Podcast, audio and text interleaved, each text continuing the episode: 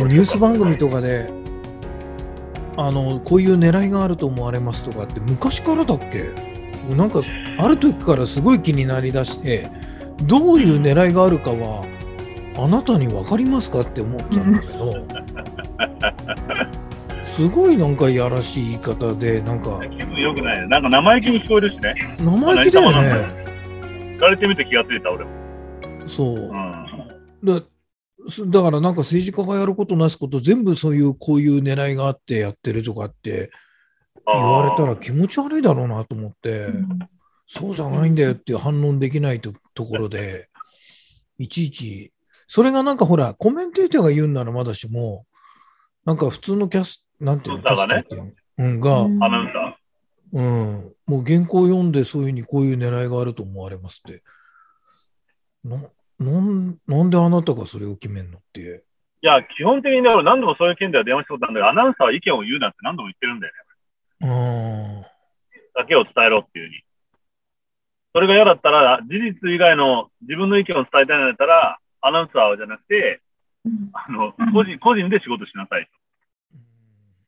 あの、自分の名前の責任の名においてね。じゃない。まずアナウンサー。ね事実だけきだから。ううんんあの、個人的意見を伝えたいんだったらタレントになるか、あの、自分の名前で仕事しなさいと。会社の看板を背負って事実を伝えてますっていう、それは変更報道って言うんだっていうふうに、あの、そうだよ聞いたことね。があって、そうそう。まあ、ねそういうニュースの場合の、日本の首相とか、まあ、ゆなんていうか、どっちかっていうと、与党側の言言ってることに対して、すごいそういう言い方するような気がするんだけど、そうそうそう。100%そう。ね、でも逆の場合はあんまりないし、じゃあ今、ゼレンスキーが何か言いました、プーチンが言いましたっていうの、こういう狙いが、ああいう狙いがっていうのは、それコメンテーターには言わせるけど、さすがにキャスターは言わないよね、それ。さすがに。だから、なんか舐められてんのかなと思って、なんか政治家がなんか。まあ、まず、その、まあ、それは俺マスコミで仕事してるから、あの、俺が思うのは、とにかく野党の、あの、与党の批判をしてれば、逆に言うと文句言われないのよ。うん一番楽なんだよね。ヤジを飛ばしてればいいわけだから、うん。なんか仕事をしてる雰囲気が出るわけよ。で、まずその与党のそういう、まあ野党に対して自分たちは何かやってるっていう態度を示すことで、まあ誰にも、一番怒られないのはそれなんだよね。クレームが入んないのは。それにクレームを言ったのは唯一安倍晋三。あだから当時、マスコミをに何圧力をかけてきたって言い方をしたしてたんだけど、あんなの圧力でも何でもないのよ。で、前も言ったけど、安倍晋三はその時に、じゃあそんなに変更報道するんだったら認可事業っていうのはやめましょうと。今放送っていうのは認可のもと公平性を持って報道するってことになって認可を与えてるんですね。あ。うん。で、好きなように、さっきの話に言ってて、好きなように報道したいんだったら、認可事業をやめてみんな民営化しちゃいましょうって彼が言ったわけ、安倍晋三は。そしたら急にみんな、あの、いや、認可取り消しをやめてくださいって言って言うことを聞いたわけ。逆なのよ、だから。自由にしてあげるって言ったら、自由はやめてくれって言ったの。いわゆる既得権益だから。でこれもっとね、みんなつついた方がいいと思うんだよね。日本のメディアって既得権益で、いわゆる認可事業だから、全部他に新しくチャンネルを作ることはできないわけよ。で、で自分たちはその既得権益の中で与党の文句を言ってれば、なんとなく言ってれば、許された、まあ、出来レースをやってれば、大丈夫っていう。で、本気で与党に怒られると、ごめんなさいってすぐ謝って黙っちゃって、うわ、圧力かけられたっていうんで。本当に立ちの悪い奴らで、それとは別に俺が思った、そのなんだっけ、意図があると思われますみたいな言い方っていうのは、あの、それと似てる、これは俺の意見でまたみんな違うかもしれないけど、まずは一番便利な言葉で、自分たちはこうはっきり言いたいけど、責任逃れをしてるんだよね。さっき言ったみたいに、個人の主張としてコメンテーターとかが、私はこうこうこういう、まあ特にタワーの掃除みたいなのよくやるけど、この前どこそこの官僚に聞いたらこう言ってたじゃないかと。お前こうなんだろうっていうふうに。僕はこう思うよって言えない。なので、I guess って言い方とかを、もう、そう思いますっていうのも弱いじゃない。僕はこう、あなんて、なんて言うんだろう。こういうふうに思われますっていう言い方っていうのも弱いと。だから主語をちょっと曖昧にして、意図を、こういう意図があると思われますっていう誰にも怒られない言い方をしてるんだよ。責任逃れをして。うん。うん。あの、私はこう思いますでもなななくて、私の調査に基づいてこういうふうに判断してますって、こういう意図があると思われますってのは便利な言葉として、メディアの間で今流行っちゃってるだけだと思う。で、これが今度ダメだダメだってみんなが言い出すと一気にやめるよね、なんか。あの、便利な言葉なんで、メディア的に。あの、そ、ついでだから聞くけど、ニュース番組であの海外のニュース番組と日本とってどう？違う？うんまあ、ニュース番組というよりは、その、なんか、そうですね、質疑応答があるタイプの、うんまあ、延長のところに特に顕著な差を、違いを感じてしまいますね、私は。報道の違いというよりは。あ、報道の違いも。うん。例えば、比較的アメリカだと良心的な CBS テレビっていうところとかは、例えば、インタビュアーが必ず逆の立場で話を聞くとかね。うん、ああの、それがまあ、まあ、なんていうんだろう。相手に敵対した技と、まあ、だからそれはディベート文化があるからかもしれないけど、なるほど敵対した質問をすることによって相手から話を引っ張り出すことは、あの、A と B が対立してたら、A に話を聞くときは B の立場で聞いて、B に聞くときは A の立場で聞いてっていう嫌な役割をちゃんとやってたりはしたよね、昔は。アメリカのメディアも最近劣化が激しいので、なんとも言えないけど、どちらかというと、その立場を曖昧にしないっていうことはあんまりないかもしれない。はっきり逆に言っちゃったりとかして。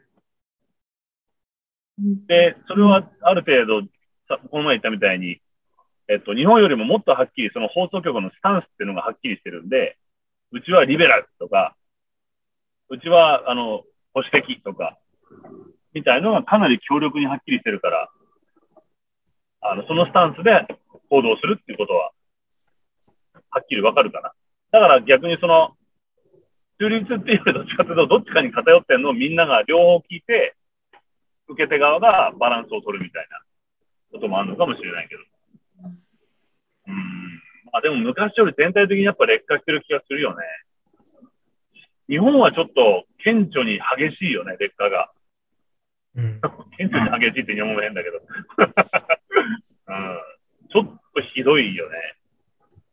BBC スコットランドとかだと、本当に個人の名のもと発自由な発言をしてる印象を私は受けたんですよね。例えばその質問、質疑応答の、なんか日本ってまあ正直あらかじめ割ともう決まってるなっていうような、なんか視聴者サイドでもわかるような構成が多いと思うんですけど、まあそうではなくてこう、うん、なんかこう、ね、あの、忖度なくというか、まあ、しっかり、あの、質問をしていて、それに対する、こう、なんていうか、外野からの、まあ、クレームとももちろんないので、なんかこう、より自由に報道できているのかなっていう感じがします。BBC の中でもやっぱりそういうリージョナルなところが特に自由度が高い感じがしますね、やっぱり。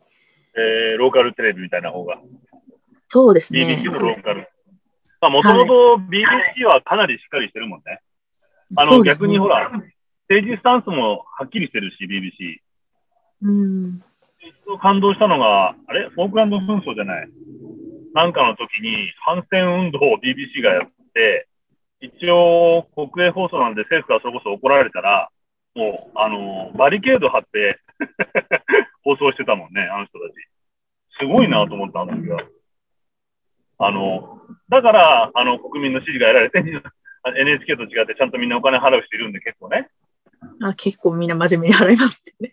いや、公正なやっぱり放送、あの、政府か、政府の反対意見を堂々と反対キャンペーン貼ったりするからね。うん。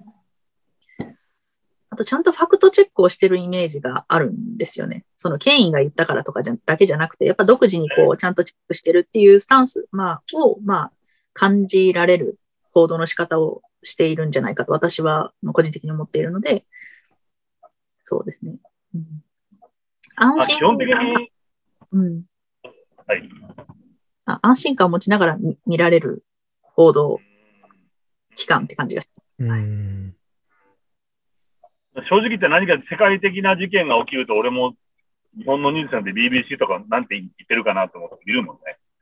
うん確かに、そう確かにそうだよね。うん。怪しい、日本のはかなり怪しいし、遅れて、遅れてニュースが入ってくるし。うん。は、やっぱり、これそもそも論だけど、ひろし君のさっきみたいな言葉を平気で使えちゃう時点で、まず日本にはジャーナリズムっていう学問が、でまだ確立してないところに問題があると思うのね、俺は。うん。ジャーナリ報道っていうことがちゃんと大学で、まあ一部教えてる大学もあるけど、非常にまだ未成熟な段階で、結局、放送局、テレビの場合は放送局に入ってから先輩から仕事を、制作の仕事として教わる。ので、まあ結局その社会の中の、いわゆる文脈でしか伝えられない人たちになっちゃってる俺が接してる限りはね。うん。がする、いわゆるマスコミ脳みたいな脳みそがあって、で、そのマスコミ報道脳みたいな脳みそもあって、その文脈でしか物事がもう見れなくなっちゃうっていう人がすごく多いよね。うん実際会って話してると。うん。あの、まあ、とにかくリベラルだったら何でもいいみたいな、まあ、ところが大前提にあるし、じゃあリベラルって何なのって考えてももう彼にはわからないし、なんかね、そういう人が多いよね。反省、な、反保守、反、いわゆる、あの保守勢力だったら何でもいいみたいな。じゃあ保守って何なのって言ってももうわかんないし、うん。うん。とにかくなんか政府の悪口って愚痴ってれば、ちょっともの、インテリに見えるみたいなさ、うん。いうところがある気がするな。うん。さっきの既得権益の話に戻って、もしこれ仮に民営化したらどうなるんですかね、報道。もっと荒れるん民ですか？営化しても、でもアメリカなんか民営化されてる。うーん。アメリカなんて民営化っていうか、よ日本以外は、まあ、イギリスはその BBC がしっかりあるけど、逆にこの認可ってじゃあ何なのってことだから、ですよね。一応、あの、ほら、スポンサー、いわゆる原発報道にしても何したって、自分たちで判断して、スポンサー、あの、言うことを聞いてやってるわけで、うんあの、公正にやってるっていうよりも、まあ、会社として、企業、まあ、利益を追求して運営してるのね、一応、放送局って。だけど、認まあ、だから、半官半民というかね、逆に俺は認可を取った方が俺もいいと思ってる。逆に暴走してまたとんでもない報道とかしだすってわけでもなさそうです。なんですかね。うん。逆に、まあ、それは市民の手に委ねるじゃないけど、そういうことですよね。うん。うんあのーまあ、もちろんインターネットみたいになってしまっては困るけど、うん例えば今、俺あんまり見ないけど、アメーバ TV みたいなものってあるじゃない？ああれは多分認可を、いわゆる放送認可は取ってないと思うのね。通信だと思うのね。うん。若い子なんかはどちらかというと、既存のそのメディアに対するアンチテーゼみたいな見方をしたりとかしてるでしょ？ですね。みたいですよ。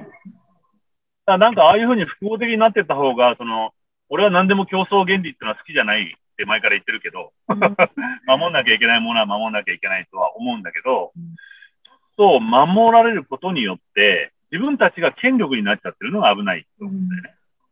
うん。あの、第、第、第3の権力、第4の権力みたいな言い方をするけど、うん。で、それは、報道機関が権力になった時点で、自己矛盾を起こ起こし起こしてるような気がするのね。うん。うん。あのーで、自分たち権力者だから本当に、例えば、海外の今、ロシアの人みたいにあんなことやったりとかっていうことはなかなかいないよね。うん。ロシアのあんなガチガチの、いわゆる、いわゆる国営放送だってああいうことができる人がいるっていうのは、うん。なかなかね、俺、日本の企業理念の中で育ってきた社員、新入社員から放送局で育ってきた人たちにね、あれはうんできないと思うね。うん。うん。あのー前も、まあ今はちょっと前ニュースで話題になったけど、フジテレビが今早期退職を募集してるですのね。で退職金1億円って言ってもやめないわけよ。そんな人たちだからさ、完全に会社人間じゃない？うんうんその会社の意に反して自分が報道できるかって言ったら、絶対できないと思うね。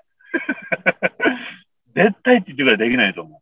それがやっぱ認可事業というか、なんなんて言えばいいんだろう。親方日の丸的な権力に就職した人の考え、官僚だよね。どっちかっていうと、法職の人間って。なんか俺はそういう気がしてる。なんかこう、権威っが固定化しやすい社会だと思うんですよ、日本は。うん。なのに権威を生み出しやすい国でもあると思うんですね。うーん、権威が好きだしね。あ、好き。そうですね。そもそも先行として好きだっていうのはあるあるんですけど。なので、こう、何十句背負ってるようなイメージが私の中にはあって、うーん、うん、うん。あるある。うん。うん、こう、一度生み出されたらもう、なかなかね、その体系を変えるのは難しいというか。うん、うーん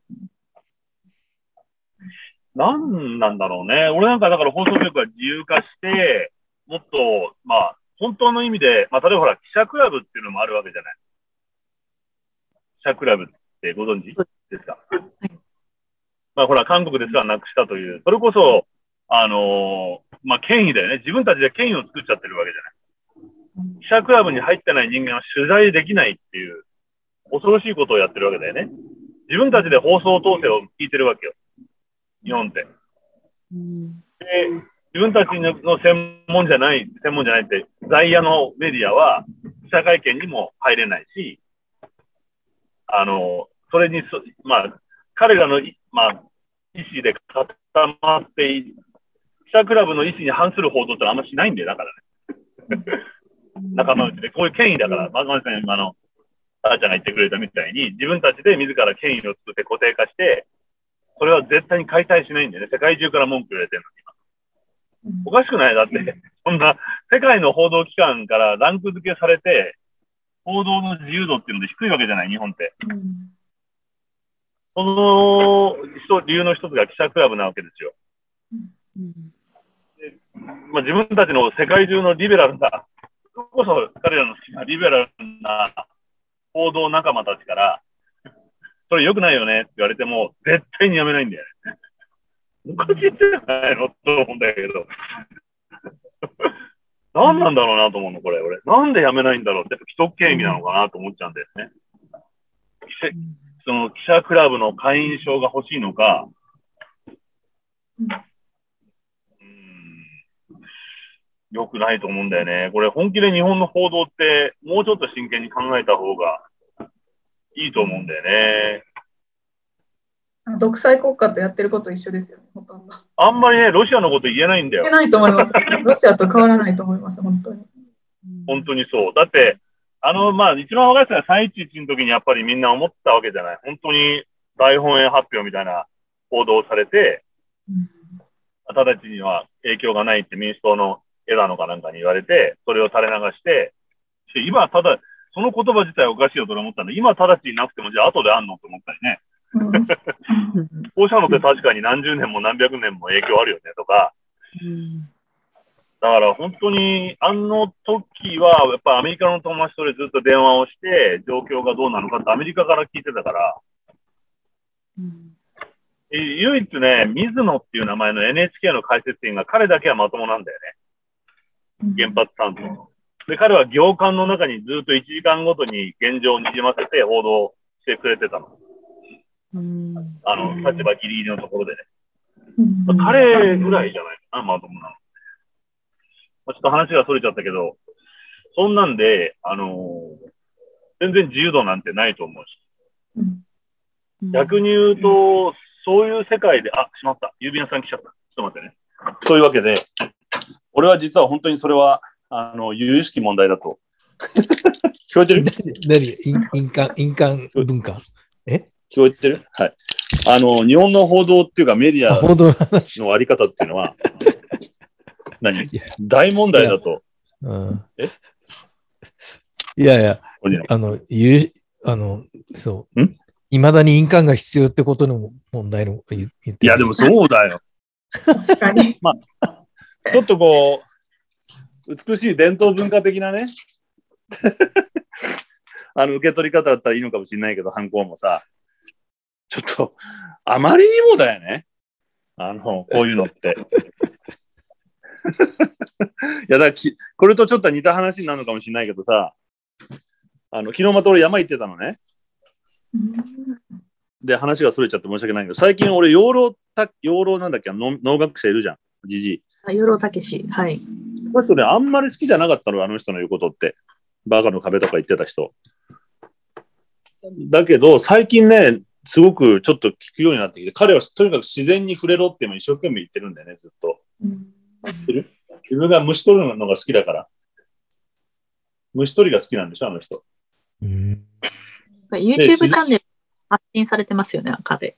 えーそう。で、とにかく自然に触れろと。あの、まあ、いわゆる簡単に言えばシステム依存しちゃってるのね、今の人間は。あの、そのし、まあ、システム、人間が作ったシステム以外のものと触れないとダメなんだって話を雑に言うとしていて、例えば今のこの犯行みたいなことだって、まあ、当たり前にやるわけじゃない。でこれ、おかしいよね、これって言って。思ってもなかなかやめらんないじゃない。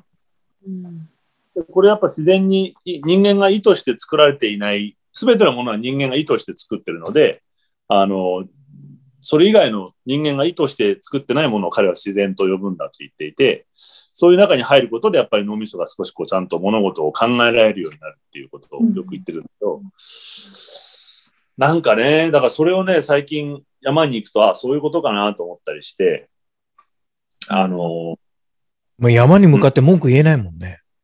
うん、もうだって、なんで今風風が吹いてくるんだ？え？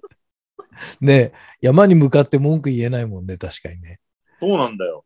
もうそういうものとして厳然として存在していて、そうだよね。まあ存在入れるしかないわけだよね、まずね。うんで、こちらがやっぱり合わせなきゃいけない。うんなんで雪が1メートルも積もってんだよとかって言ってももう、どうにもならないわけだよ、それは。真っ黒に今今日日焼けしてんだけど、それぐらいなとこに、で、マイナス10度とかなんかなってもさ、文句言えないわけだよね。だけど人間はこうシステムの方を作りすぎちゃって、人間がバカになってるって彼はよく言っていて、確かに俺一度笑ったのが悔しく、もう笑怒りながら笑っちゃったんだけど、まだ当時そこそこ冷えですが、犯行でさ、あの、実印登録みたいなのってあるじゃん。うん。で、その印鑑証明みたいなの出してくれっていうふうに言って、で、あ、すいません、じゃあ暗号、えっ、と、暗証番号教えてくださいって言われたのね。あ、あごめん、暗証番号、ずいぶん前だから忘れちゃったなって言って、でも俺本人だから、本人が来てんだから、で免許証も見せて、本人だよねと。住所もこれとこれ一緒だよねと。で、出してって言っても、暗証番号ないと出せませんっていうの。だから、俺よりも、もうその、番号の方が人格と偉いのしてお偉いん。だよ。でこういうシステムを作り上げてきちゃった人間ってね。だなんかさ、その記者クラブにしても真実を伝えること、メディアにしても、真実を伝えることで、あるいはこれはいろんなリスクがあるけど伝えなきゃいけないという、まあ、まあ、なんていうのかな、人間の正義心というか職業倫理みたいなことで伝えたいことも、よりも、そのシステムを、その権威を維持しておくことのが大事になっちゃう。うんだからまあその、こういう意図があると思われますって言葉がメディアの中で流行ってくると、プロデューサーとかディレクターがそういう原稿みたいなのをこう書いて、で、アナウンサーも何の疑問もなく、いや、これちょっとおかしくないですかっていう行為すらしなくなる。それを、その一言を言うのが、ニュース番組をやってる感がすごいんだよね。きっと彼らにしたら。うんうん。あの、だから、まあなんて言うんだろう。世間の人のがもっとよく分かってるよってことも大前提として分かってないし、うん、なんかそういうことが多いような気がしたりしてるんだよね。すごく。最近、なんとなくそれ全体で、あの、なるほどな。うん、自然か。かけるの人の方がよく分かってたらいいなとは思うんですけど、私逆に。みんな皆さんテレビを飲みにしてる感も否めないんです。ああ、そうね。うんそれあの、ロシアもそうだけど、似てるんですよ、本当に。うん、ロシアと日本。うーんまあ、だから、その脳みそが出来上がっちゃってるっていうのがいけない、なんかすごくいけないような気がしてて、俺は文脈みたいな。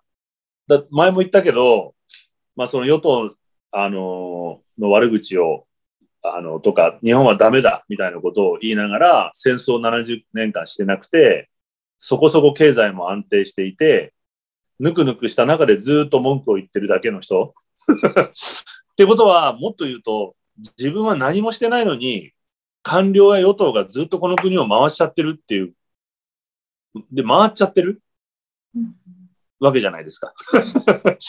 で、これにもっと気づいた方がいいんじゃないっていう。で、逆にやんなきゃ、そうすると、前からこんな話してるけど、あの、正式な批判もほんできない？本当の批判も。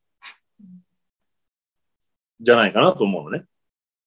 お門違いの批判ばっかりしてて、あの、例えば俺が最近、この前ラジオで言ったんだけど、えっ、と、少子化対策と、えー国内自給、食の自給率を上げることと、えー地方創生。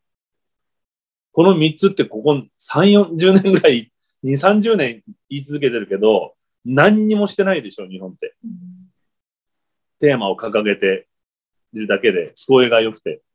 だけど実は日本の今の国のずっと続いて治んない問題ってこれだったりすると思うのね。うん。でもコロナですらニュースになんないじゃん、今、ほぼ。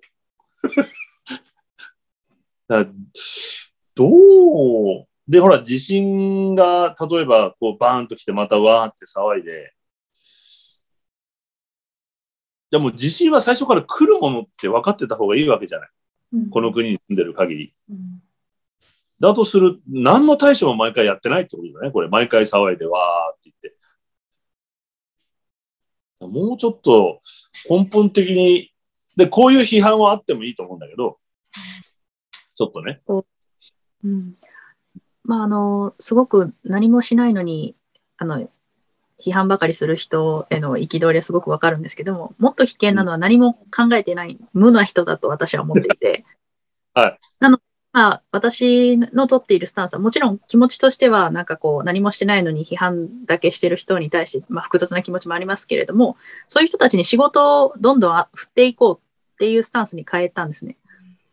あの、その中の、まあ、何割かはわからないですけども、単に批判だけしようと思ってしてしている人ももちろんいるとは一定数いると思うんですけれども、逆に何何か、何を自分にできるか、あ自分が何ができるか分かっていない人たちっていうのも一定数いて、なので、なんかこう、まあ、ひおのおののこうね、あの適性を見極めて、仕事を触れる人が振るというか、適材適所じゃないんですけれども、うん。本当に小さなことでもいいんですけど、なので、その、何もしないのに批判している人から、なんかこう、アクティブな、あの、アクターに変えていくっていうことが、おそらくまあ、ちょっと前進させる、状況を改善する一歩かなっていうふうに思っていて、なので、そそのロジックから考えると、逆に無の人ってすごく扱いづらいんですよね。意見がないので、その、アクションへの段階がちょっと抜けているというか、足りないというか、ああ。なので逆にまあ言い方あれですけど、ちょっとノイジーな人の方が意外とその話せば共感して動いてくれるなっていうのがここ最近ちょっとウクライナ問題で動いている時の実感ですね。あ、なに、え、例えばウクライナ問題どういうこと動いてるの？あ、えっ、と、問題というとちょっとあれかもしれないですけど、まあウクライナのこの一件でですね、あの今、えっ、と、大学、日本の大学にウクライナの留学生を受け入れられないかっていうことで、まあちょっと動いて、か。はい。うんうん。それでまあ正直その、なんか日本は難民受け入れなかなか政府しないよねとかいろいろ言ってる人たちが、まあもちろん事実なんですけど多くて、ただまあ彼らじゃあ何してるか何もしてない人たちが、まあほとんどで。っていった中で、その、えっ、と、私が今お願いしているのは、それぞれその自治体であったり、まあまあ個人レベルでもいいんですけど、その難民受け入れられそうな可能性のあるところをどんどんリストアップしていこうと。そして、うん中から、あまあ、その通学できる県内の大学を探して当たってみようっていうようなことを、まあ、あの、微力ながらしていて、すごい。はい。あの、なので、その、初めはその、単にこのね、日本の、あの、政府の、しあの、初動が遅いであったりとか、こう、いろんなね、あの、批判だけだった人たちも、あの、そういう自分にできるような、まあ、その、ハードルの低い小さなタスクをお願いしていくことによって、あの、徐々にこう、アクターになっていくというか、批判だけしてた人が行動を伴うようになってくるっていうのが、すごく、こう、人としての成長というか飛躍を間近で見た経験でもあったので、なんか意外とこう、うまいインセンティブをこう、投げてあげるというとちょっと大間に聞こえるかもしれないんですけど、まあ、提供するというか、あの、提示するっていうのは大事なのかなと思いますね。それまあちょっとあの手前味噌で申し訳ないんだけど俺がその番ラジオ番組でそのあの寄付寄付というかアフガニスタンに文房具を送ってとかっていうことをやってるのも実はちょっと似てん言われて気がついたんだけど似てんのかもしれない。あのね考えてもダメなんだよねっていう。結局行動を起こしてみて人間って初めて逆に行動が先だったりすることがあるんじゃないかと思ってて。だからある、まあ、間違った行動はあんまりしない方がいいんだけど、ととりあえずね、あの、間違った行動に、とにかく何でもいいからやれっていうのも良くないと思うんだけど、あの、just do it 的なね、何でもいいからやりゃいいんだっていうのもどうかと思いながらも、ただ、行動、ある程度そのインセンティブ、なある程度良さげなことをちょっと振ってあげて、それをやることによって初めて考え始める、それから考え始める。うんっていうことがすごく多いんじゃないかなと思うのね、俺。うん、ただ何もやらないとずっと意外と考えられないんじゃないかっていううん気がしてたのね、俺も。うん。とまあ、そのあらゆる問題に言えることかもしれないですけど、特にこの今回の社会問題って、もうその完璧な、例えばモデルであるとか考えてからだと遅いというか、なのでもう動きながら考えてこう、アメンドというかしていくような、あの、風に動いていかないと間に合わないっていうのをすごく感じて、なので、まあ正直私はどちらかというとしん、いつも慎重を期してしまうタイプなので、ちょっと行動が遅れがちなんですけれども、今回はちょっともう自分のスタンスを変えないといけないって思った、まあ一つのきっかけで、はい。うん行動の仕方、まあ、そうですね、順番を変えてというか、うんまあトライアンドエラー。そそうですね。あの具体的には、もうすではいに日本に来てしまったと、ウクライナ人が。それで、そその来てしまったウクライナ人が行く大学がなくて、えーチュブラリになっててどうしようっていう人たちの支援をすするっていうか。そうですね、あのーこれも今ちょっと細か現場と連絡を取りながらですけれども、ただ日本のスタンスとして、もともとその日本に親類がいる人を優先的に今受け入れるような形なので、ひょっとすると親類いないけれども日本に来たいっていう層も一定数いるんじゃないかっていうことで、うんまあ、どちらも進めていきたいには思っています。ただ、その入国するときにおそらくに、おそらくなんですけど、日本だと、まあ、あある種の大義名分がないと入りにくい状況だと思うので、こんな状況でも。なので、そこで大学の留学っていう、その、まあ、意義づけというかうん、名目をこあのこちらが提示することで、より難民を受け入れられるんじゃないかと考えています。なので、一応対象としてはどちらえーなるほど、なるほど。人たちが住む場所が先ってこと。で、その周りの大学を当たるっていう。実はこれど、どっちもしようと思うん、っていて、その、大学もやっぱりその、反応が早いわけではないので、その、いろんな、うんあの、出会って。なので、一応、えっ、と、もし住居が先にああもうこう当たりをつけられそうなところがあれば、大学に掛け合うときに、住居はもう用意できますっていうスタンスで大学に話そうと。で、うん逆にその、あの、住居はまだだったとしても、大学がゴーサイン出たら、その自治体に掛け合おうっていうか、もう、双方向でうん得ようと思っています。大学は受け入れ準備ができてんだと。住まい提供してくれと。なるほどね。で、今、それをその、そうあのいつも俺思うんだけど、通通れる道を、ほら、この前、秀吉君、あの、一緒にぎ人たちに会った時、俺よく言ってるじゃん。通れる道通してくれっていうふうに。うん。あの、こう、この道じゃないとっていうふうになっちゃうと、もうできなくなっちゃうから、で、さあちゃんのやり方って俺正しいなと思うのが、その場で通れるとこ通しちゃうと次も通るっていう。うん、うん。あの、ただここ、それにこだわっちゃうと通らなくなっちゃうんだよね。こうじゃ、こっちで、大学にまず入れることっていうにこだわっちゃうとね。はい部屋を借りられるが先だったらそっち通しちゃった方がいいっていう。ものの、よくさあちゃんが言ってるけど、ものの考え方からさ、うん。変えなきゃいけないんだよね、きっとね。ですね徐々に社会社会のね。うん社会性のこう、あある種の負の部分というか、うんが体に浸透、まあ、体及びマインドに浸透してしまうんでしょうね、きっと。うんなんか、まあさ、さっきの養老さんの話じゃないけど、あの、インタビュアーにさ、あの、紙とペン持ってたらそこに白って書いてみろって言うのね。で白って漢字で書くわけ。それ白じゃないよっていうふうに。で当黒いペンで書いてる。黒いペンで書いてるから、それは黒だと。だけど君白だと思ってるだろう。これがいけないんだ。これが、いわゆる概念っていうものを持った時点で、物事を見なくなるんだ。白い字を書いて白ですっていう概念がお大人ができちゃってるじゃない。そしたらもうこれが黒だって発想がないから、いかに人間とこの概念っていう思いで、脳脳みそが停止してしまうか、一歩先を考えなくなるか。だから子供っていうのはもしかしたらその、さっき社会とか概念ってものが出来上がってないから、あの、いい意味で出来上がって、うん毒されてないから、自分の力で考えようとする習慣がまだあるのかもしれないよね。うんなんかその私のかん幼い頃の感覚を思い出しながら今教育を再び考えてるんですけれどもなんかソフトウェアみたいな感じで社会性を入れられないのかなって最近思ってソフトウェアソフトウェア。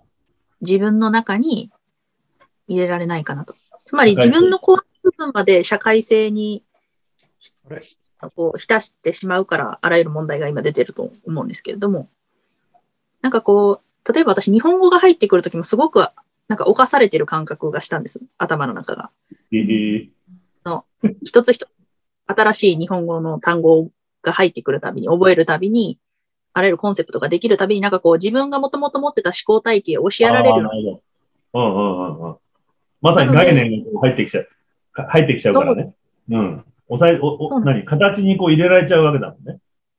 そうですね。なんかこう、そうですね。なんか、ある意味こう、決められた要領の中でどんどんぐいぐい教えられるような感覚というか。なんかこう、私は基本的に言語に依存しない考え方を、まあ、生まれた時というか、まあ、自分が目覚めた時からずっとしていたので、なんかこう日本語っていうか、まあ、ある種のこう言語が入ってきた瞬間、なんかすごく、あの、邪魔されてる感覚というか、スペースを取ってる感覚がしたんですね。なので、逆に言うとその社会性っていうものを身につけるときに、なんかこう、自分のコアの部分まである意味入れなかったというか、うんうんうんうんなんかこう、ある種のダブルスタンダードのような感じで自分の中に取り入れるように意識をしていたんですよ。で、なんかこう、まあ、それがいいか悪いかっていう話を、まあ、あえてここでしたいというよりは、なんかそれぐらいの感覚、まあ、自分の選択できるような幼児教育でができたらいいのになと今思ったんですね。いや、それね、まさに、あの、さっき眠くなって渋滞にはまった時な、なんでこんなさっき養老さんの話をしてるかっていうと、最近その、やたら彼が自然だ自然だって言って、もう大人も子供もとにかく自然に入れということをやたら言ってて、昨日ね、山に行ってきたので、改めて何を言ってんだろうと思って、なんか YouTube かなんか見てたわけよ。さっき言って、多分それだと思う。その YouTube だと思うんだけど、なんだかわからないけど、養老、え、たけし、自然って入れたらなんか画像が出てきたから、さっきそれを渋滞で打とうとしながら見てたのね。まさにさあちゃんの言う通り、あの、まあどまあ、例えば動物を彼は例に出してなんだけど、うん人間は概念で物事を考えるけど、いわゆる動物というのは概念で考えないと。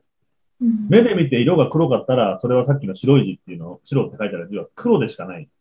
で悪く言えば、だから動物には物を教えられないんだと。動物が喋れないのは、まあ、彼の理論だとね。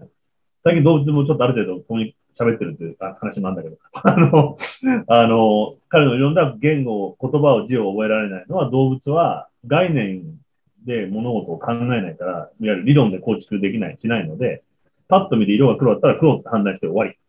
だからあるものを受け止めていくわけじゃないで、逆によく考えたら自分の中にそういうもうちゃんとした、もう、なんて言うんだろう、さあちゃんの言う通り、言語じゃないうん思考回路ってのあるわけで、彼らにはね。だから、生きていけてるわけだから。で、バカだったら生きていけないわけだからね。うん彼らの言語じゃなくて、ちゃんと、俺なんかがよくこんなところで生きてられるなってところに動物が生きてるわけじゃない。山の中入ったりすると。で、彼らはその状況を理解して、ちゃんと応用して暮らしてるんだよね。うんだけどそれは言語じゃなくて感覚っていう判断である程度できてる。だなと思ったりしてさっき聞いてたのね。うんうんなんかこう、ある種に人間が作り上げてきたその社会であったり、まあ、あの技術を含む社会に対してちょっと過信というか万能感を抱きすぎてると思うんですよ、現代の人たちって。うんそれを言ってた。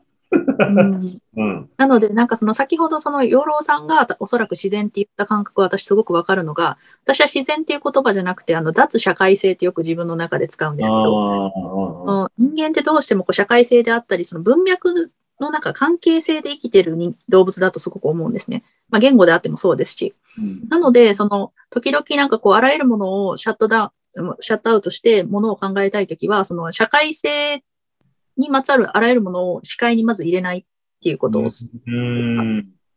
というのも、やっぱり都会に住んでると、なかなか自然、大自然の中に行くっていうのは難しいので、その、うん手軽に、その、脱社会性的なことをしたいときはどうするのかっていうと、まず視界に何も入れないっていうか、なので、おそらくミニマリストとかが最近流行るのはそういうところもあるんじゃないかなってすごく思いますなる。単にそのものを減らす、してスッキリするだけで、はい。ああ、でも確かにそうだね。あの、まあ、悪く言えばロシデネの人とか。まあ、一時アメリカでもその流行った、あのー、イントゥ・ザ・ワイルドって映画があったんだけど、まあ、それはかなりアメリカではちょっと前に起きたロスデネの子たちがもうとにかく脱社会でアラスカに行けっていうね、もうアラスカの自然の中で暮らす。もうクレジットカードを持つこと自体が、これはもう社会に縛られちゃってるので、クレジットカードを切って、免許証を切って、いわゆる、いわゆる社会ってものを隔絶して、自然の中でもう一回生きようっていう。まあちょっと極端な話だけど、でもこれはソロから始まってる、ね、もともとアメリカの、あの、ニュールネッサンスのあたりから、アメリカンルネッサンスのあたりから始まってる人とずっと繋がってるような気がして、でも、そうしないと人間の本質って分からなくなっちゃってるんだよね。うん。おそらく、社会の中で適応して生きるように訓練されてきちゃってるから、気がついたら自己喪失しちゃってるし、うん。まあ、まさにその文脈の一部でしか自分はなくなっちゃってて、自分だって言っても、いや、あなたの番号がないとあなたは認めませんと言われちゃったわけじゃない。自己証明すらできなくなっちゃう、もう。うんで、これってさ、すごくちょっと変な話かもしれないけど、じゃあ、大学、それが大学の名前だったりとか、学歴だったりとか、会社名だったりとか、っていうのにも転化されていくわけね。さっきの印鑑証明の番号と同じで。で、そういう人が社会の中の文脈でよく生きていくっていうのは、その人の真の価値とは全く違うし、うんもっと言えば自分自身がその自分の価値すらもう分からなくなっちゃってる わけじゃない、それ。だからそれはやっぱりね、俺、うん俺の場合今言われて気がついたけど、無意識にやっぱ俺もそれは山に行く理由ってそれだってことだと思う。あのね、隔絶しに行きたくなるのも、やっぱり。うん全く常識が通じませんっていう世界に入って、うんあのーもうすごくリフレッシュするもんね。うんこれ今帰ってきたこの世界が全部嘘になってくるわけだからさ、今度。うんでも、そう、だそれ現実逃避をしてるのとはちょっと違う。どっちが現実かって話にもなっちゃうしね、もっと言えば。うん こっちが嘘じゃねえかみたいな気もするし、でも、うんあまあ、ちゃんとそれで寄せ人にならずに、あの、自然に行くと、まあ、その、さっきさあちゃんが言ったみたいに、社会性を一回リセットできるっていう感じかな。うん、そうですね。確かリセットできる感じ。あ、これはやる必要がないことだとか、客観視できるので、自分の脳みそ侵食されない？さっきの感じで、あの、ああ、こんなこと言われてるけど、これは気にしなくていいんだなとか、うんだからすごくね、幸せになるよね。うん。変な価値観にあの毒されないから。うん逆に侵食されすぎてるからこそ、私多分自然に行くのにちょっと構えるのかもしれないです。逆になんか怖いの？もうそうね、もう自分対自分になっちゃうので、おー。逆を言えば、そんだけ社会に侵されてるっていうことです、ね。そんなに、そう。だってもう外国に行ったら、でもそんなことでも、ちょっと、まあもちろん、脱社会ができるじゃない、日本はそうですね。まずそこでもう第一、ちょっと何回もあるんですけど。まあで、今話聞いてて思います。単にそれ自然があんまりタイプじゃない人もいるからね、虫嫌いとかさ。ってわけでもないんですけどな、なんか孤独なんですよ、やっぱり自然に行くと。社会から切りは切り離されてる感があるっていうか。それなのよ。そこにね、魅力があるんですよ。いや、ダメ、耐えれないんですよね。美しいな、綺麗なって思うんですけど、3日間ぐらいしたらもう、もう人に会いたくなる。あ、でもそれがいいんじゃないの？だから。あの、3日耐えればいいんですよ。うんそこは俺の言いたいのは、3日が経って初めて人恋し、まあ、3日じゃなくて1日でもいいと思うんだけど、人恋しくなるってことは、その人間の価値っていうものに目覚、もう一回リセットできるわけじゃん。まあそうですね。満員電車とかやったらみんな死んじまい、死んだって、こいつらよって思うわけじゃない、みんな。うんさっき渋滞にはまってると、俺なんかもう本当に境外が低いから、何やってんだよ、こいつらって。自分がその一部だってことにも気づいてなくてね。なんでこんなんだ、バカ野郎って。いや、俺もそうだって。だけど、やっぱり人のいないとこに行くと、これ前も言ったかもしれないけど、山に行ってると必ず挨拶するのね、みんな。うんあの、すれ違うときに、こんにちはーってみんな言うの。で、まあ、その山のルールとして単にやってる人もいるけど、やっぱ本当で一人ぼっちで結構歩いてると、他人同士すぐ話せるよね、やっぱり。うんそれはみんな寂しいからだと思うよ。で人間に会えて嬉しいからうんだと思うし、前も言ったけど、ほら、海外旅行してて、たった一人で話してる日本人同士はすぐ話ができるんだけど、向こうが二人になった時点でもう嫌な顔されるっていう。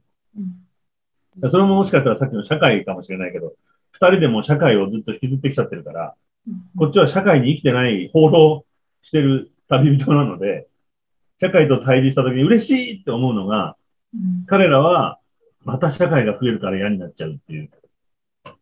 で、僕、それで、あの、さっちゃんが言ったみたいな、あの、人恋しくなるのがすごくいいことだと思う。うん人に優しくできるもん、もう帰ってくると。そうそうそう。ちょっとの間だけ。あとはもう邪魔くさいけど。そうなんですよ。もうね、綺麗だった。昨日の山も本当に雪がね、もうすっごい積もってて。雪って青いのね。青いんだね、雪ってと思って。あ、空が反射してるのか、まあその光の屈折のせいで、あの、青く見えるのか、空、雪って青いんだなと思って、そんなこと考えてる。時点で、さっきのもしかしたら、白っていう字が黒だっていうのと同じで、もう概念が変わるわけじゃない。うん雪は青いんだってことにきもね、実感してみただけで、発見というのがあって、脳みそはそれをまた新しい、あの情報としてちゃんと発見として取り込めるわけじゃないうん体験を伴って。やっぱりこういうことってみんなやった方が、自然とは限らず、やった方がいいと思うよね。うんいろんなことで。まあ、それは新しい本で、こう、新しい世界に触れ合うことも、同じかもしれないけど、ある程度。うんだ秀吉君の大元言ったテレビ局の人がその言葉を使うことっていうのは、彼らは実は何にも考えてないんだよ。おそらく。一部の人が使い始めて、その言葉の意味も考えずに、便利な、なんとなくマスコミっぽい言葉として、ルフしちゃってて、いろんな報道番組でそれがどんどん。一部始終って言葉がよく聞くの知らない？あと、火事の現場のこれ一部始終ですっていう言い方をよくする時期うんがあったの。うん聞いたことある？これすごいさ、失礼じゃない？火事を受け、火事の被害者にとったら、一部始終をご覧くださいみたいなこと。で、俺はこれを覚えてて、一部始終って言葉が最初にバラエティ番組から出てきたの。マネーの虎っていう番組で。うんで、その言葉が、キーワードが流行ってから、ニュース番組に導入されるようになった。だ流行り言葉、便利な。で、お落とし、お言葉のキレがいいとか、で、俺はその、事故の一部始終とか、あーその火事の一部始終とかっていう言い方ってすごい失礼だなと思って、あのー使うべきじゃないのになと思ったけどね。うん。あとね、最近ちょっと全然話しかけないしあの、俺がちょっと怒って電話をしたんだけど、時間外ですって言われたから黙ったんだけど、だけど知り合いが、あの、えっ、と、結構有名な知り合いが Facebook に投稿してたんで、それはちょっといけませんよって、あの、やんわり怒ったんだけど、結構今、ウクライナに入っている素人ジャーナリストみたいな人が結構いるんだよね、日本人で。若い23歳の慶応大学生とか。うんあれはもう絶対やめろと。あの、死ぬから。死ぬし迷惑、本当に。で、それをテレビ局が使ったりするんだよね。そうですね。そう。ちゃんとプロがいるし、もっと言えば、ウクライナに在住の日本人の人が発信してたりするじゃない。僕はウクライナが好きで、ウクライナ人と共にありたいからって言って、なのに、みんなその Facebook に書いてるのが、大手メディアも入れないところに入ってる貴重な映像ありがとうございますって、YouTube みたいなのをみんな気をつけて頑張ってくださいみたいなメッセージを送ってるわけいっぱい。俺正直言ってこいつら全員人殺しだと思ってる。あの、それで、まあちょっと似てる話だけど、エベレスト登って死んだ登山家がいるの知ってる？若い。名前忘れちゃったけど。えっ、と、エベレスト単独登山、えっ、と、エベレストじゃないや。山登りの単独登山をいつも同時中継やってた。ああ、思い出しました。はい。見出していたでしょ？で、俺はねあ、途中からこいつ死ぬからやめろってずっと思ってたの。で、みんなこれ頑張れ頑張れとか、その、いわゆる、今リストラされて悩んだんですけど、何々さん見たら勇気が出ましたとか、トンチンカンなこと。本当に人で同じだなと思って、自分のリストラと、こいつを、で、ありがとう、勇気をありがとう、次はどこそこチャレンジですね、みたいなことをずっと書いてるわけ。うんで、彼はもうそのほら、ヒロイックになっちゃってるから、やめらんなくなるわけじゃない。うんで、結局、まあ、山登りをしてる人から見たら、絶対ありえないような危険なチャレンジをして死んじゃったのね。死ぬよ、それはっていうの。で、それと似てる感じ？うんうん。がして、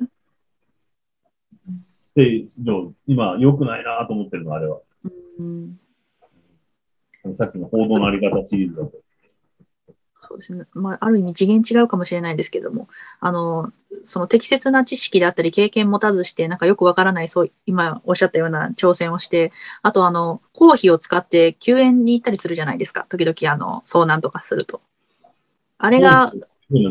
あ、あすみません、公費というか、あのまあ、で税金を使っててですね、あの、救援部隊を出し、出されたりするケースがあると思うんですけど、例えば、どこぞやの芸能人がなんかよくわからない、なんかあの、海渡るみたいなので、ね、いつもずっとそれを批判してたのに、本人がやって、あの、レスキュー隊に救われた人とか、まあ過去にいたのご記憶にありますかね。あの、誰だっけ？ごめん。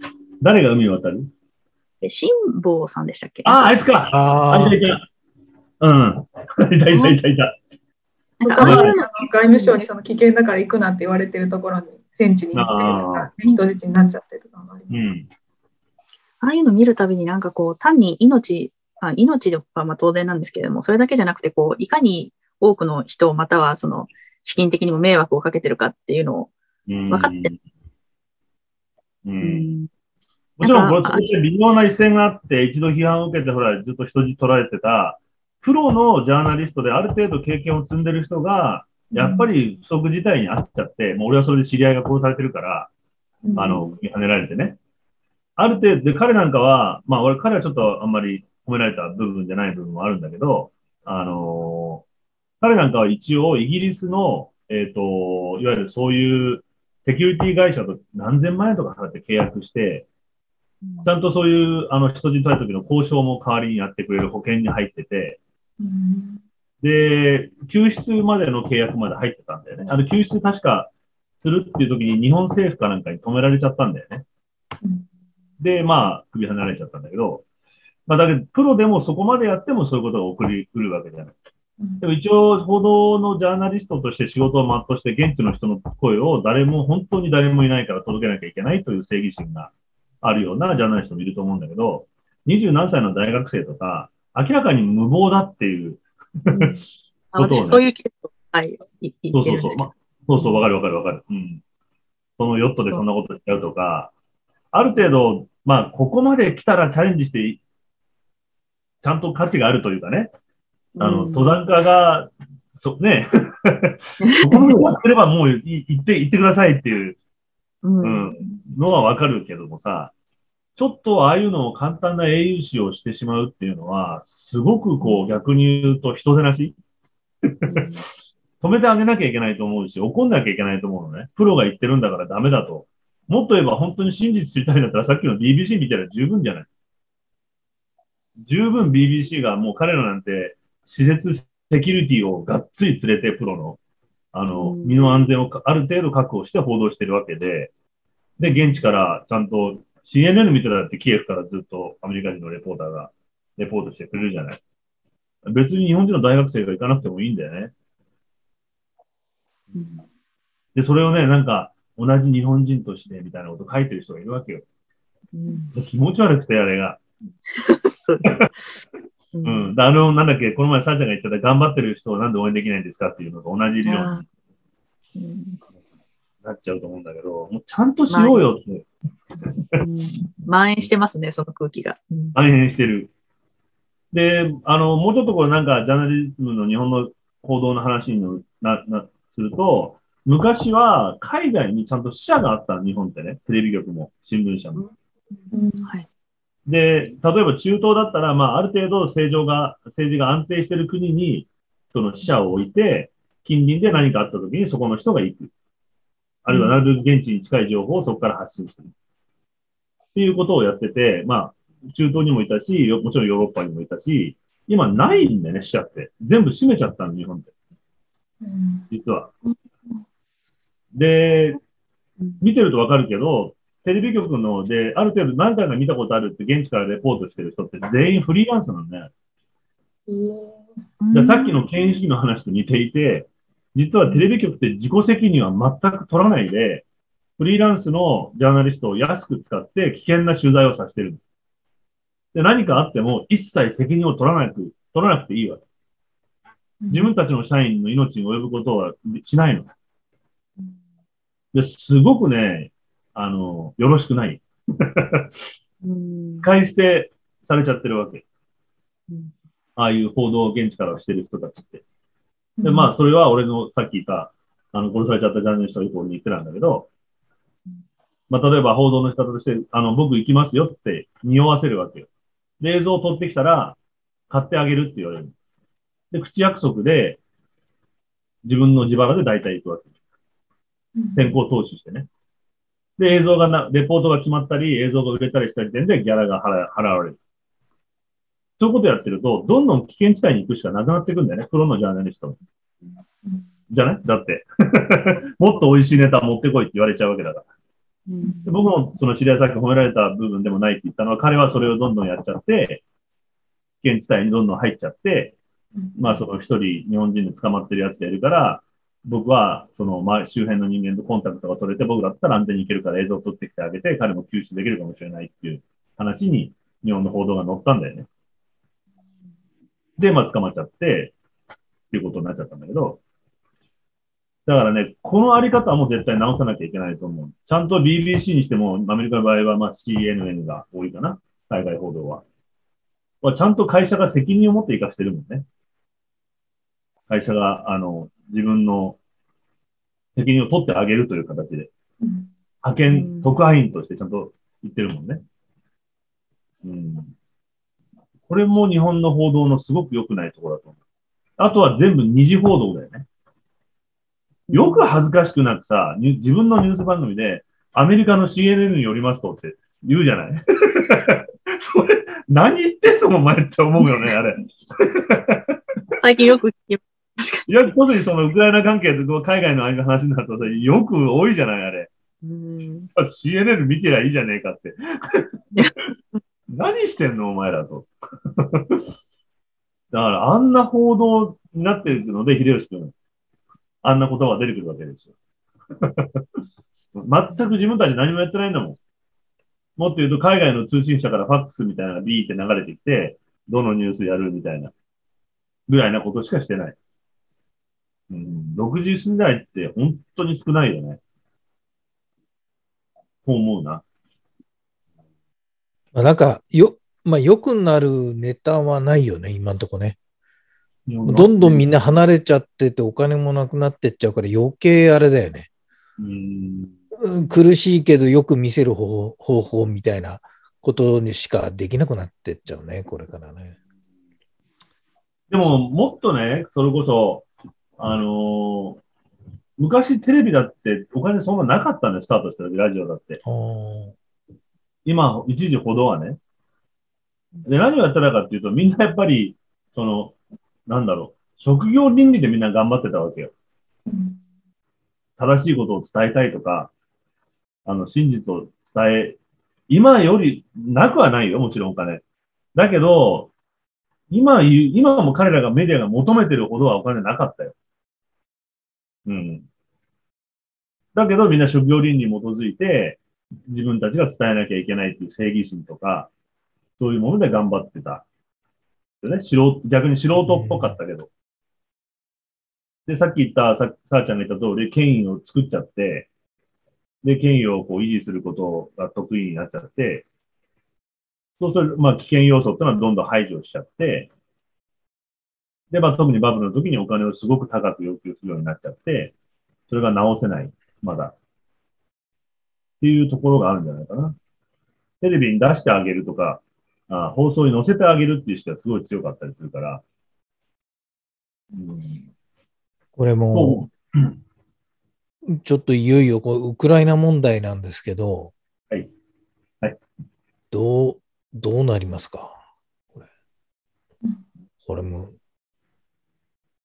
ねまあ、アメリカが予想、アメリカですら予想できないぐらいウクライナが前線してるっていうね、ことが本当にあるんだろうけど、まあ、俺が前から言ったら唯一俺の望みはやっぱり、あの、取り巻きのなんとかっていうお金持ち軍団が崩されてくることじゃないかなと思うよね。あ、ロシアのね、プーチンのね、周りのね。なんとかっていう財閥軍団がいるでしょ。彼らが崩されてくると随分変わるんじゃないかなと思ったりするんだけどね。うんうんここにまた中国とかが加担しなければいいですけど。サポート中国がね、加担しないと思いますね。僕は。うんあの人たちって、そんなに理念のある人たちじゃないっていうか、利害しか考えないでしょ。そうなんですよ。お金になるからどんどん加担するんじゃないかなと思って。それが中国人らしくていいとこだとも思うんで、感じてますよね政治的なことが儲かるか儲かんねえか、自分がどう得するかしか考えてないと思うんで、はいあんまり今、とにかく関わると、どっちみちいいことねえなと思ってるんじゃないかなと思うんだよね。うんうん。で、ヨーロッパ人が、その、ヨーロッパ人の誇りとして怒っちゃってるって結構めんどくさいじゃない？うんあの、わかんない。俺のこれ感覚だけど、その利害で動く、あの、アジア人の僕たち。中国人はもっと激しいけど、あと、ヨーロッパ人ってちょっと俺の、俺よく知らないけど、やっぱりヨーロッパ人としてのその、プライドがある。で、そこを傷つけると、まあ中国はよくメンツの国だって言うけど、今の中国にはメンツなんかあんまないと思ってて、ヨーロッパ人、今今回この NATO とかいろいろこう、随分ヨーロッパが本気になったなと。うんいうのは、いわゆる本当にヨーロッパ人のプライドを傷つけた。まあ、第二次大戦の時に築き上げて、自由諸国を築き上げたヨーロッパ人のプライドってあると思うんですよ。うんそれこそナチスをやっつけてからの。で、まあ、その、それ前までは本当国同士で殺し合ってて、それを乗り越えてきたプライドもあるし、その、およく言えば、白人の、まあ、ちょっと、自分たちの、ちょっと上な感じ、上目線 な感じのヨーロッパ人が持ってるものに、を傷つけたからヨーロッパが今本気になってきてるなって感覚を俺は受けてて、うん。あのヨーロッパに詳しい二人からちょっと違うふうに見えるかもしれないけど、俺はそんな感じを受けてて、で、あまりそこに、あのー中国はチャレンジすると、ちどんな損をしてもヨーロッパの人って、プライドの方を取るような人たちのような気がするのね、そういう時は。うんあのーそうやって戦争に勝った人たちだから、うんイギリスなんか特に。あの、利害で今ここは一回譲歩しようみたいなことを最終的にはしない人たちな気がするの、あの人たちって。最後のにまで追い詰められると。あの、チャーチルみたいなことになっちゃうと思う。なんかうん。なんかそこが彼らの自分たちの最後に残ってる、こう、美意識というか、プライドというか、うんあの、いわゆる自分の方が大人ですっていう、上目線をな部分だと思うんだよね。確かで、もし中国がそういうことをチャレンジしたら、ヨーロッパとのビジネスとか今後のことも全部解消されちゃうかもしれないっていうリスクがあることに中国は気づいてるのかなっていうことと、プーチンは実は気がつかなかったんだろうなと思った。うんうんあの、そのヨーロッパ人の本当のプライドっていう、ガスを止めねえだろってやっぱりどっか思ってた。だと思うんだよね。うんクルーグマンもね、あの、経済学者のクルーグマンもそういうなんかコラム書いてたと思いますね。あ、確かそに。はい。う。へえ。気づかなかったことみたいな、なんかそういうタイトルで確か書いてたと思うんです。うんそう、だこれがヨーロッパ人、うんどうぞ。あ、いいです。その余談だったので。あ、すみません。一つだけ余談なんですけど、まあ彼はコラコラムを書きすぎて MIT をから出されたっていう。そうなの。あの、研究よりコラムニストになったので、コラムニストをうちいらない出されたっていう、まあそういう小話があったんですけど、はい、すみません、それだけです。えー、でもそれは二人ともヨーロッパ人みたいなそういうとこってあると思わない？どう？あると思う？うん。あると思い思います。と、こう、反ヨーロッパ感を強めたというか、こう、ヨーロッパ一体感をより強めた、ちょっと EU, ガタガタしてたのに、ブレグジットとか言っちゃって、EU ってどうなのみたいな感じだったのが、逆にまとまっちゃったよね。うんそう思いましたね。激鱗に触れたことによって生まれたパンヨーロッパ思想って感じがしましたやっぱりヨーロッパ人怒ってるよね、これ、すごく。怒り浸透ですよね。もう今、ソーシャルメディアでもヨーロッパの友人はやっぱりもう、他の国、あの、エリアのあの人たちに比べて、やっぱ意識が違うというか、まあ、それ単に地理的な問題じゃないなってすごく思いましたね。あやっぱりあの、はい。まあヨーロッパ人のプライドというか理念というかさ、うん。あの信念、ドイフみたいなものをこう犯されたっていうか、そうですね。うんなんかそれが気に食わないんでしょうね、プーチンからしたら。その崇高なヨーロッパの、うね、ん団結とか、その綺麗事とか思ってるんでしょうね、多分。ロシア帝国だからね、こっちは。うんいらないんだと思います。いや、でも多分ね、俺、俺はすごくそれが逆に功を奏してるなと思うし、あのーまあ、だからアメリカ人はそんなに実は、あの、多分かわいそうだとは思ってるけど、うん。あの、ウクライナの人かわいそう、頑張れ、ヒーローだとかって言ってるけど、多分ヨーロッパ人の感覚とは全然違うと思うんだよね。うんヨーロッパ人はもういくらガソリン高くなのかなんだろうが、もうやってやるっていう、かなり感覚なんじゃないかなと思って、これはでも、だから、秀吉君、その今後のウクライナってことに関したら、すごく心強い要素だと思う。俺は。うん。うん。ここまで行ってもまだそんなに、あの、ウクライナ移民に対する批判ね、移民帰れみたいなところってない、もちろんなくうて、ん。うん、あれほど移民問題でみんなギャーギャー言ってたのに、本当にヨーロッパがまとまったなっていう気がするよね。西側もどんどん動きが活発になってますよね。あの周辺諸国がやっぱりキャパオーバーになっちゃってるのでもっと西へ西へっていう動きが強まってるなとは感じます。うんなんかちょっとこれほっこりした話題で俺か、なんかいい話だなと思ってるのが、あの、なんだっけ、ポーランドの人どこだっけ？ワルシャワ？えワルシャワか？あ、そうか。なんかと、その、ワルシャワかどこかいっぱいになっちゃって、地方がウェルカムっていうふうに今してるんだよね。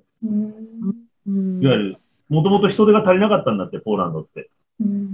なので、地方に来てくれると仕事はいっぱいあるんで、あの、分散して来てくださいっていう、今一生懸命、田舎のホテルが、あうんの、アピールしてて、田舎のホテルに今、ウクライナの女の人がいっぱい働いて、ウクライナ料理作って評判になったりしてんだ。ちうん ょっといい話だな。日本も、うんません日本も秋田県かどっかが公式に出しました。あ、そう。ねはい。ちょっと地方の方で。あのね、もう本当に、秋田なんて失礼だけど、ウクライナ人にとったら暖かいと思うからね、まだまだ。うん。秋田県のよ横手市っていうんですかね。あ、横でしょ、もし横でしょ。うんうんはいうんが表明したっていうニュースがお今日の午前11時ですね。はい。えーいや、俺、あのー全然また話が飛ぶんだけど、これから本当に、その、まあ、なんて言うんだろう。あ小さな自治体、自治体って言っていいの？県って。横手市とか。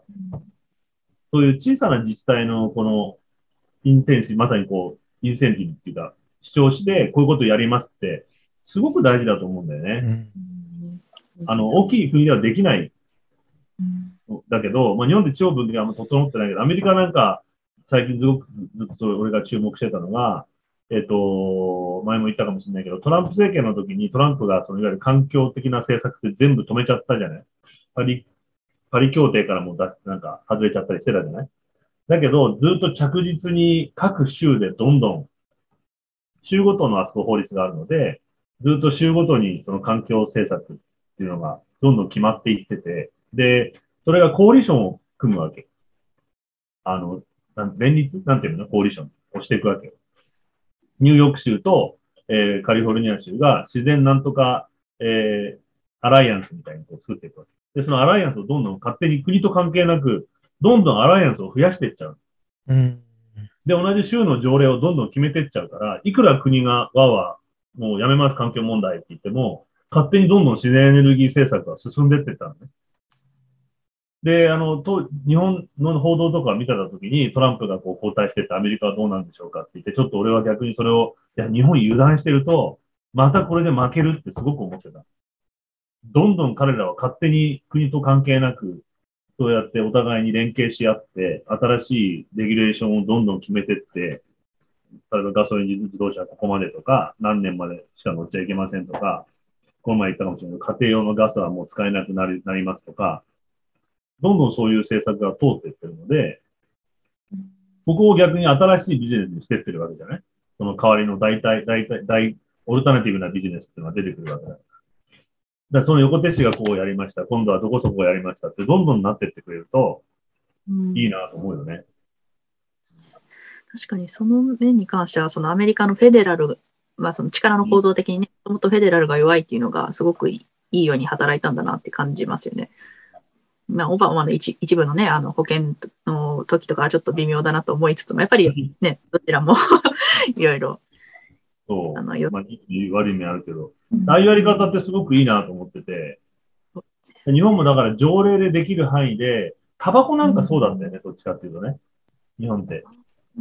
禁煙の条例を、例えば通りで吸っちゃいけないとか、お店何人までみたいのって、国はやらなかったけど、例えば東京都だと、あの、みな、えっ、と、千代田区が千代田区とかね、そうだよ、有名だもんね、そうだようん千代田区が勝手に道路でタバコ吸っちゃダメっていうふうにして、そうすると日本人って、俺なんかタバコ吸って怒られてたもんね、結構。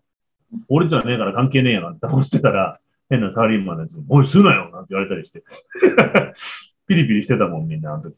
でも自然と日本人ってそういうことを聞くようになるんだよね。うん、不思議と。うん。で、吸っちゃいけねえのに、じゃあタバコなんで売ってんだよ、お前ら税金だけ取りやがってとこでよく言ってたから。当時吸ってタバコ吸ってたね。埼玉県で今エスカレーターで歩かないっていうのを一生懸命やってる。ああ、あれはちょっとさ、ちょっと厳しすぎるんじゃない？あれは。やり、やりすぎ？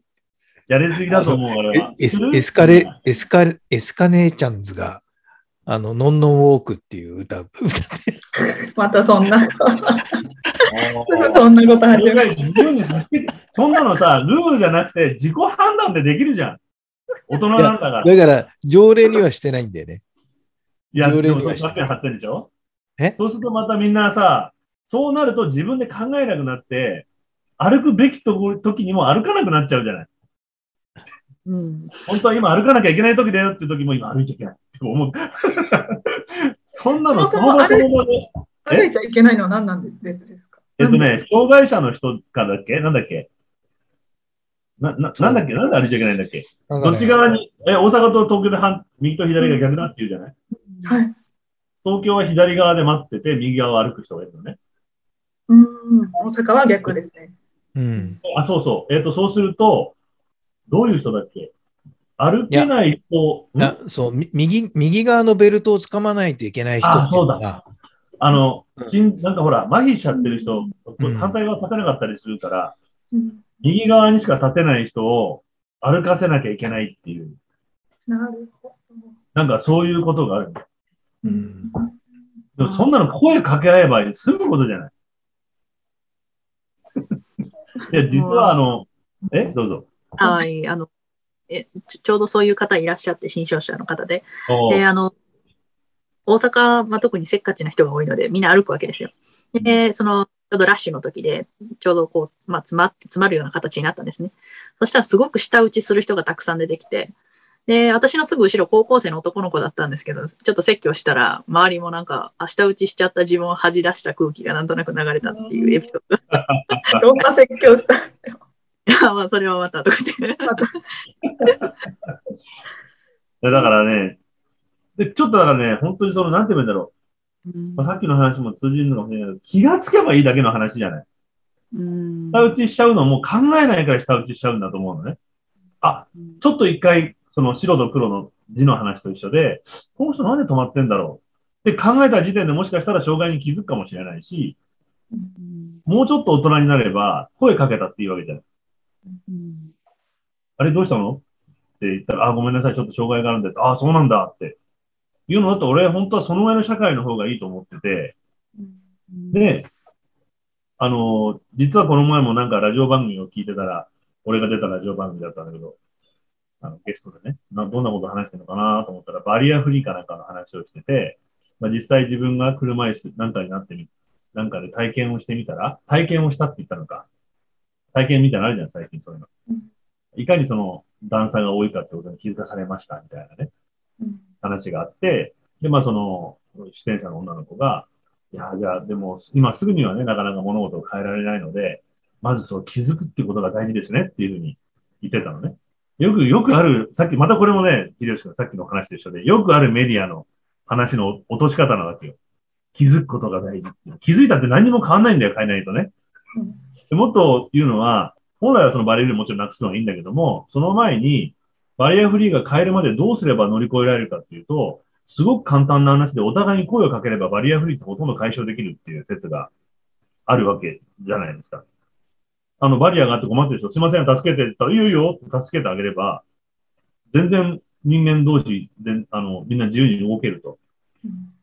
だからその声がかけられないからバリアで止まって、こう、うーって、あ助けてって言えないし、か声をかける方も助けてあげましょうかとか、お手伝いしましょうかって言えないしっていう、あの、ことがあるので、まず、その、ハードを変える前にソフトを変えることってすごく大事だと思うんだよね。で、その、アルコアルコ、え？なんとか？一生懸命ある意味ハードをこう、作ろうとしてるような気がするの。あの、形をね。そうじゃなくて、お互いに声かけしましょうっていうなんで できないのかなと思うし、もう一個、エスカレーター歩いて登ったからって何秒違うんだよって話でね。前が止まってたら、まあしょうがねえやと思ったっていいじゃねえかと。下痢してるんだったら、すいません、ちょっとお腹痛いんでって言えば いいんだろうし、逆にわーって急いでる人ら、ああいつ下痢してんだなと思えば いいしね。いや、そう思ってるの、イライラした見ると、あいつ下痢してんだな、かわいそうにって思えば、こっちも腹立たないと思って。なんかそういうところを乗り越えた方が早いんじゃないかって気がするんだよね。でもなんか俺、ねあの、エスカネ、エスカ姉ちゃんズっていう、あのグループ作って、ラジオでずっと流れてんだけど、おおか面白いけどね、俺ね。一生懸、でもね、それ闇なんですよ、東君、実は。命、やめなんだ。あ。闇っていうのは、それ埼玉県が言ってるんでしょ？埼玉県。埼玉県が予算を使って、広告代理店をつく使って、入札させて、お金を使ってやってるの、これってね。なるほこのど。前、広告代理店の友達から、もう、それとほら、自分が今、会社をついに辞める、ほら、その、なんだっけ、手挙げて辞めるやつ、なんだっけ、その。早期退職。うんで、初めて自分の会社に対して文句を言い出して、いわゆるその、なんとか賞から、えーなんだっけ、なんかのキャンペーンのお金の入札が電通と一緒にやってますと。何億円ですと。こんな金があってコマーシャル作るんだったら、現実問題早く解決してくれと。うん、もっとパリえ駅にエレベーターでもつけろって方が早いわけじゃない例えば。実はね、この広報のキャンペーン代ってすごいのよ。で、例えばこの前も、あの、メール返してくれたじゃない？牛乳飲まないように農水省がコマーシャルを作るお金が入ってたじゃん、あそこにも。覚えてる人ですか？うんうん牛乳飲まない。牛えっ、と、秘書の人がさ、返事書いてくれたじゃん。うん。で、今後のや取り組みっていうので、うん。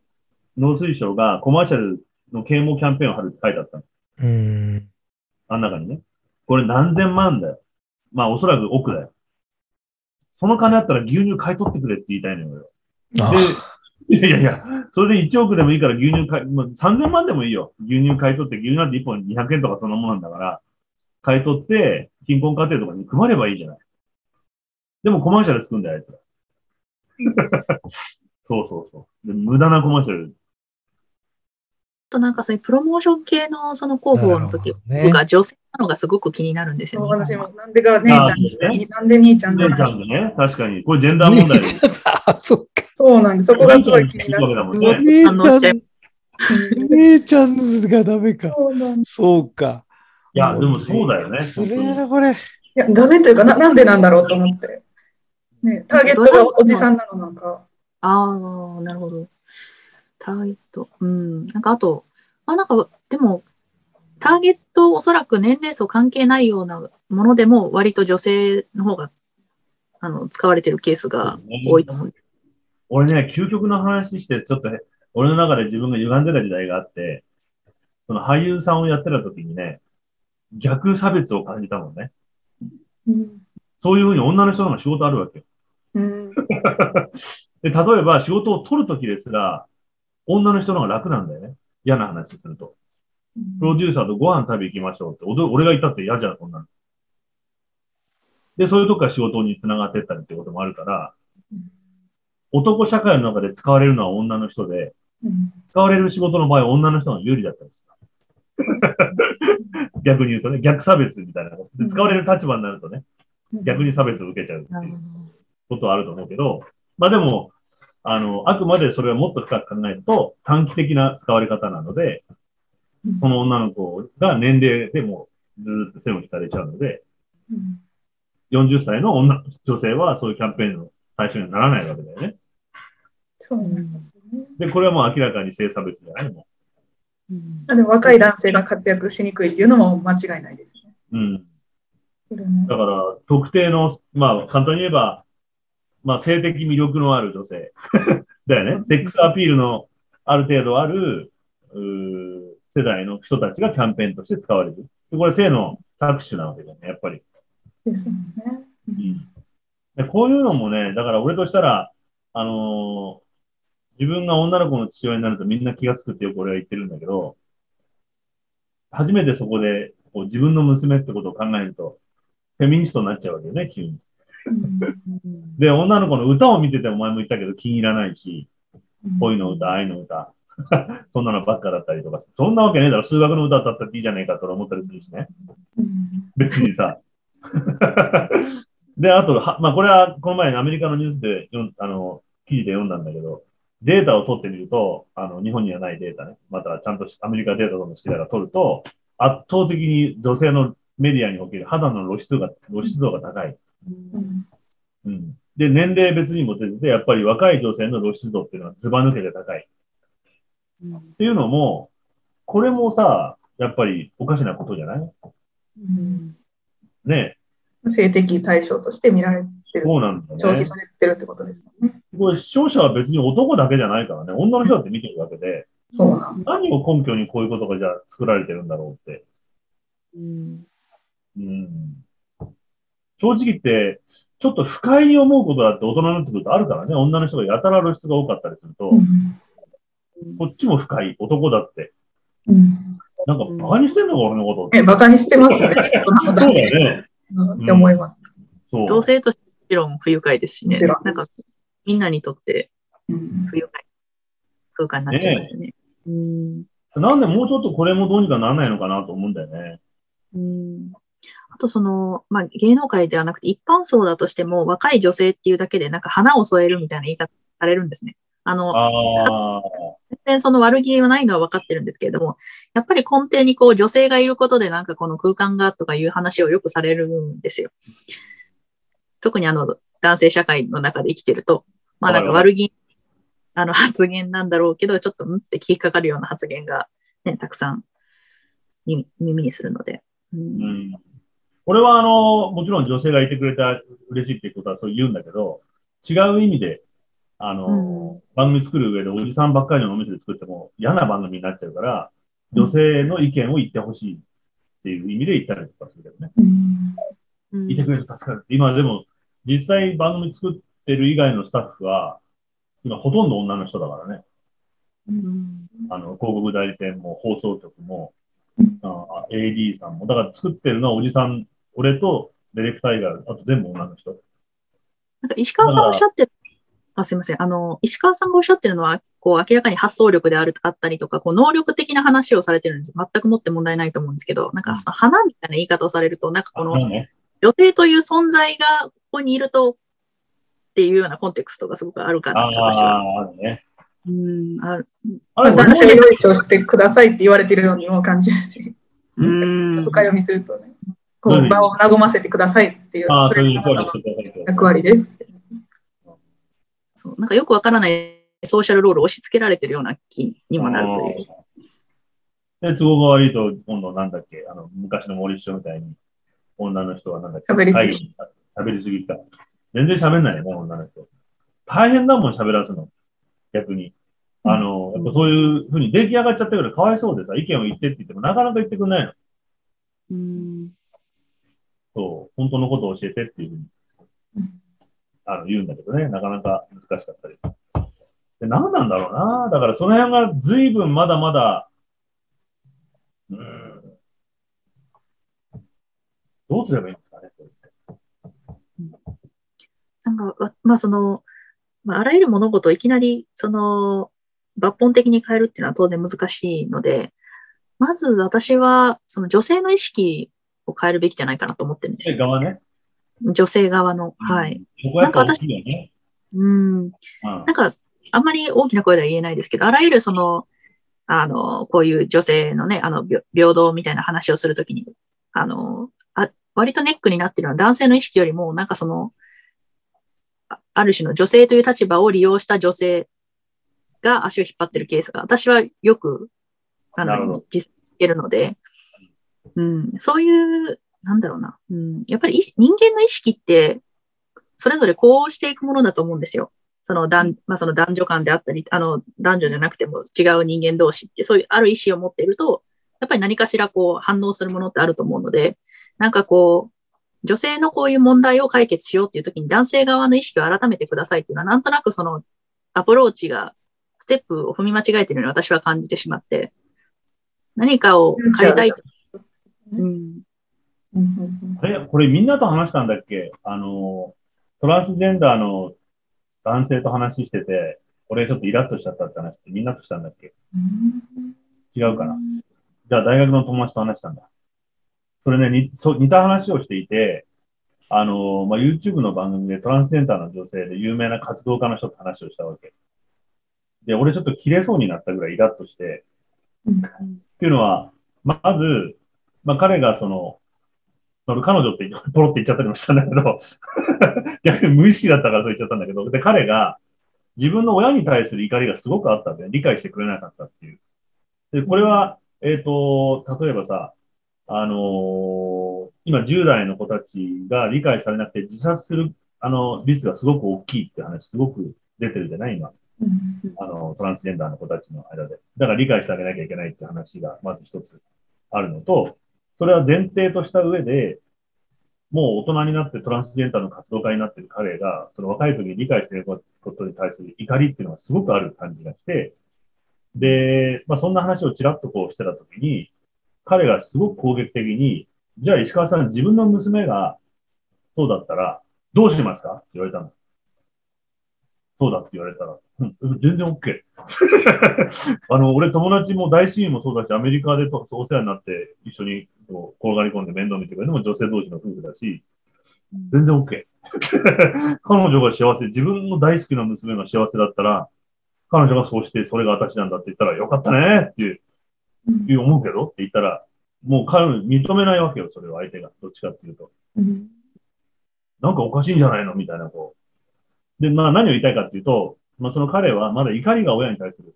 で、社会全体に対しても、まあ例えばね、これは微妙な発言なんだけど、確かになとは思うんだけど、女性同士でも、まあ彼は男性になってるけど、じゃあその、性行為の時、セックスはどうしてんのっていきなり言われたりすると。興味本位で。うんでもそれって普通はいませんよね、と。なんで私たちが、そのトランスジェンダーだとそういう言われ方をするんだって怒ってるわけ。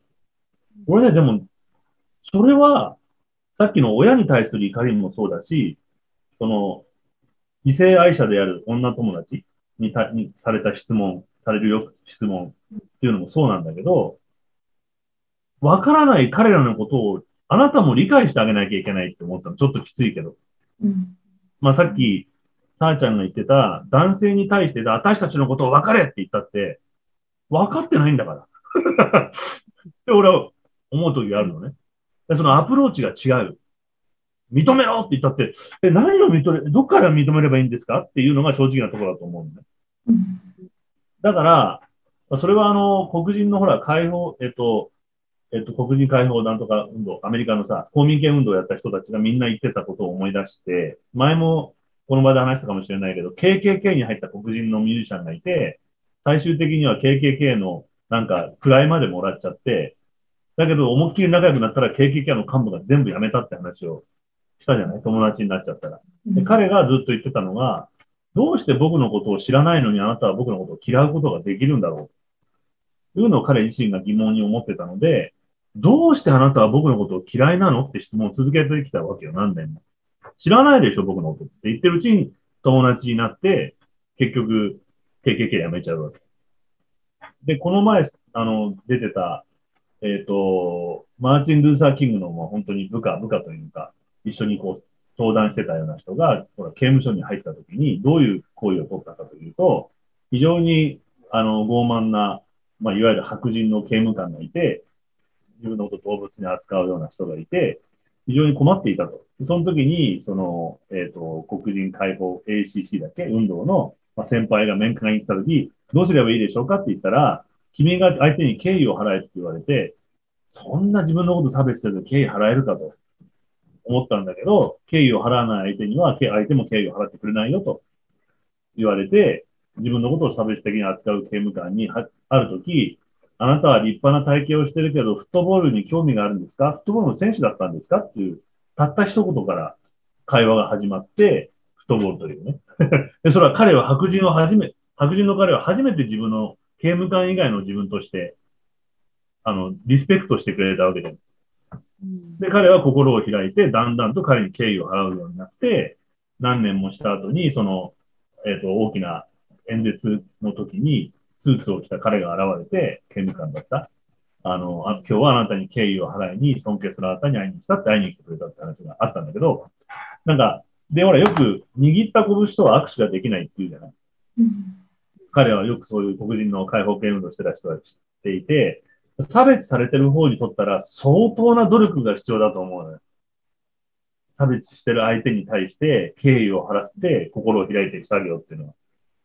でも長年の経験から彼らはこれが一番の方法で、これしか逆に方法がないっていうのが非暴力運動の、まあ、解決の仕方だったと思うのね。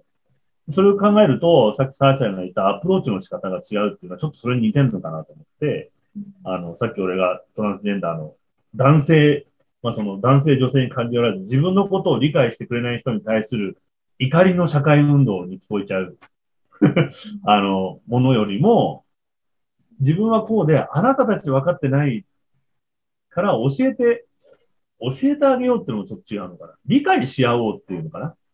うん分かってないことが分かってないわけだからさ。で逆に俺はその、じゃあ、性行為はどうするのっていうふうに聞いてきた女の人は全く差別がないと思うの、俺。意外に。あの、差別がないからそういう質問ができちゃうんだと思うのね。まあ差別はないんですけど、デリカシーがないなとは感じますリカシーね。でそのデリカシーの、デリカシーのなさは、結局彼がどうこうじゃなくて、多分その女性は誰に対してもデリカシーがないわけ。人間性の問題で人間性の問題だってね。差で、別それを差別だってこうななるよりも、うんお前デリカシーねえな、お前って言えば済む話。理解しようとしてるっていうサインでもありますそうそうそう。その理解しようとしてるっていうところが大事だと俺は思ってるんだよね。知ろうと思ってるっていう。うんあの、ああ、そうなんだって言ってガラガラって下ろしちゃう人ではないうんと思うから、だその、なんだろう、俺、相手が分かってないんだってことを分かってあげるってことかな、い言いたいのは。あの、多分無意識にみんなやってる。うんあとなんか多くの人は意外となんか対人関係に関して気づいてないことが多いなと思うのが、その、例えば、なんか自分のこと誰も大切にしてくれないって言ってる人の多くは自分のことを大事にしてないんですよね。そうねな。のでな、こう、何が言いたいかというと、自分のスタンスっていうのは自分が思ってる以上に相手に響いてるんですよね。なので、さっきの、あの、女性の意識を、を初めに変えるべきだって言った私の主張は、実はこの、あるある種のセオリーにあの基づいていて、その、なんか非差別者っていう意識のもと、男性と接してるから余計差別される、助長されるというか、なんかそういうのって結構、だからその、いやでも、加害者もこうだからって言ってるんですけど、実はそういうマインドも相手にそうさせてる。なので、その、あの、自分を大事なにしないって、あの、しないって嘆いている人も、自分を大切にしない人を、割と人って大事にするの難しかったりするじゃないですか。自分のことを軽んじてる人をケアしようっていう、まあ、もちろん、境外の高い人はいいらっしゃると思いますけど、あの、まあ、一般的に、ううん、なんかこう、どこか自分のことを軽く見てる人だったら、例えば用事押し付けちゃうのもへほあの、自分を大切にしてる人と比べると簡単にできちゃったりとか、まあその、こ心を砕きづらくなる、あの、人間関係を自分で築いちゃってる節もあるなと思うんですよ。その self-esteem っていうか、なんていうの？それ、 self-esteem ってなんだっけ自尊自心。尊心か。自尊心ね。うんまさに自自分の、自分をリスペクトするね。そのうん自尊心が低い人は、他からも安く扱われちゃう舐められがちやっぱりね。うん。なので、まあ、その、一番それが顕著な例だなと思ったから、今例に出したんですけど、つまりその自分がどういう意識を持っているかっていうのは、やっぱりその、単にどういう言動かを超えて、なんかこう、醸し出してる雰囲気みたいなのってすごくあるなって私は思うんですね。うんいろんな人と接する中で。うん、だからその意識を変えるっていうのは単なるこの内なる変化のだけにとどまらず、その人の人生のあらゆる決断であったり、その意識しない、その表に出てると思わないようなところで実はもう出ちゃってるという感じですかね。なんかイメージとしては。うん、なんかこう、単に発言に反映されるだけじゃなくて、その人の生き方であったり、スタンスであったり、そういう雰囲気が相手にも伝わるんだなと思います。なので、さっきの差別の話にも通ずるなと。はい。何でも差別だって思いながらやる、ね、するからそのより場が険悪になるというか、実際そうでないこともそうさせちゃうような、なんかこう、うーん、ちょっと言葉では説明しづらいんですけど、そういったなんか、うーん、意識がもたらすその状況、本当はその状況ニュートラルなのに悪化させてしまう要因にななりかねないというか。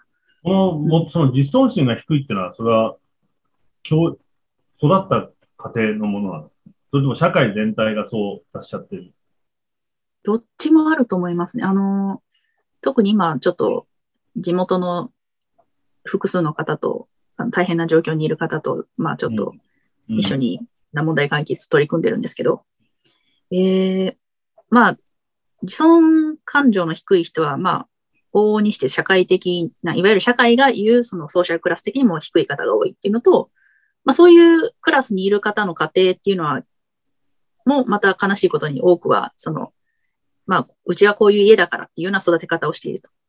なので、こう、二重苦みたいな、まあ、もっとあるかもしれないんですけど、何重にもこう、自分は、とまあ、尊い存在なんだというか、そういう意識を持ちづらい、育みづらい環境で生きてるっていうのは確かに言えるなとは思うんですよ。何なんだろうね。これテーマにしたいですね。ちょっとじっくり掘りたいです。自自尊心のない方、すっごい多い。あ、多い。多いです、皆さん。本当自分に自信がない、自分嫌いっていう。それさ、それでもちょちょっと本当にテーマにしたいって言ったけど、特にさっき言った、この、フェミニストになりつつある俺は、女性にそれってすごくやっぱ多いような気がするのよ。うん。うん。やっぱりそれはその社会的な教育なのか、まだ俺たちが、男が見えてない部分で、すごく女性に植え付けられちゃってる自尊心のよ低さというか、弱さというか、なんかそういうものがあるんじゃないかなって気が。うん。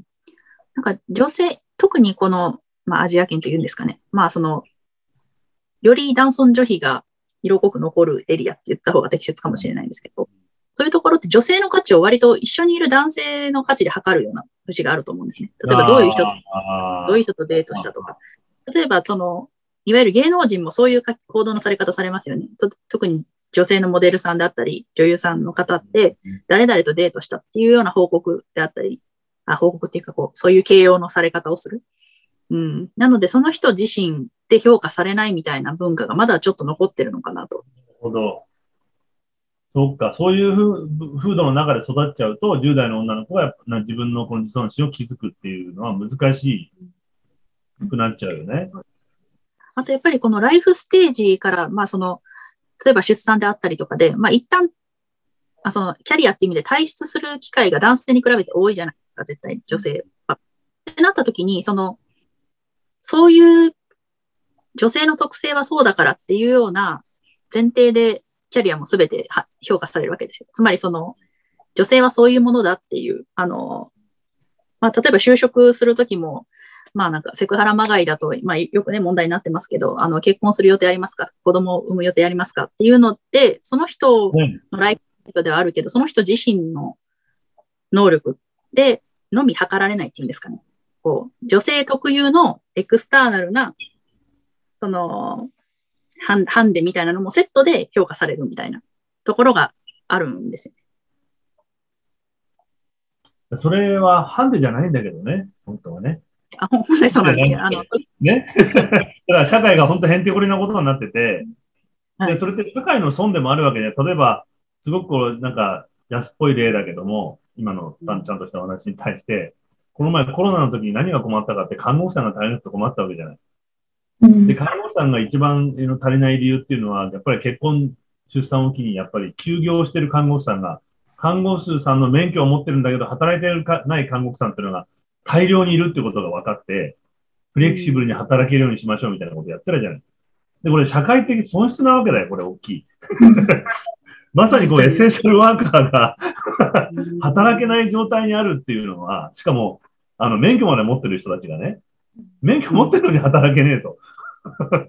雇用形態とかなんかいろんなくだらない理由でね。せっかく社会のこの資本になってる人たちがさ、しかも命に関わる仕事をする人たちなわけだよ。で、で、目に見える範囲でこれは分かりやすい例だけど、そうじゃないさ、その、潜在的、まあ、労働力ばっかりで人間を見るのは良くないけどね。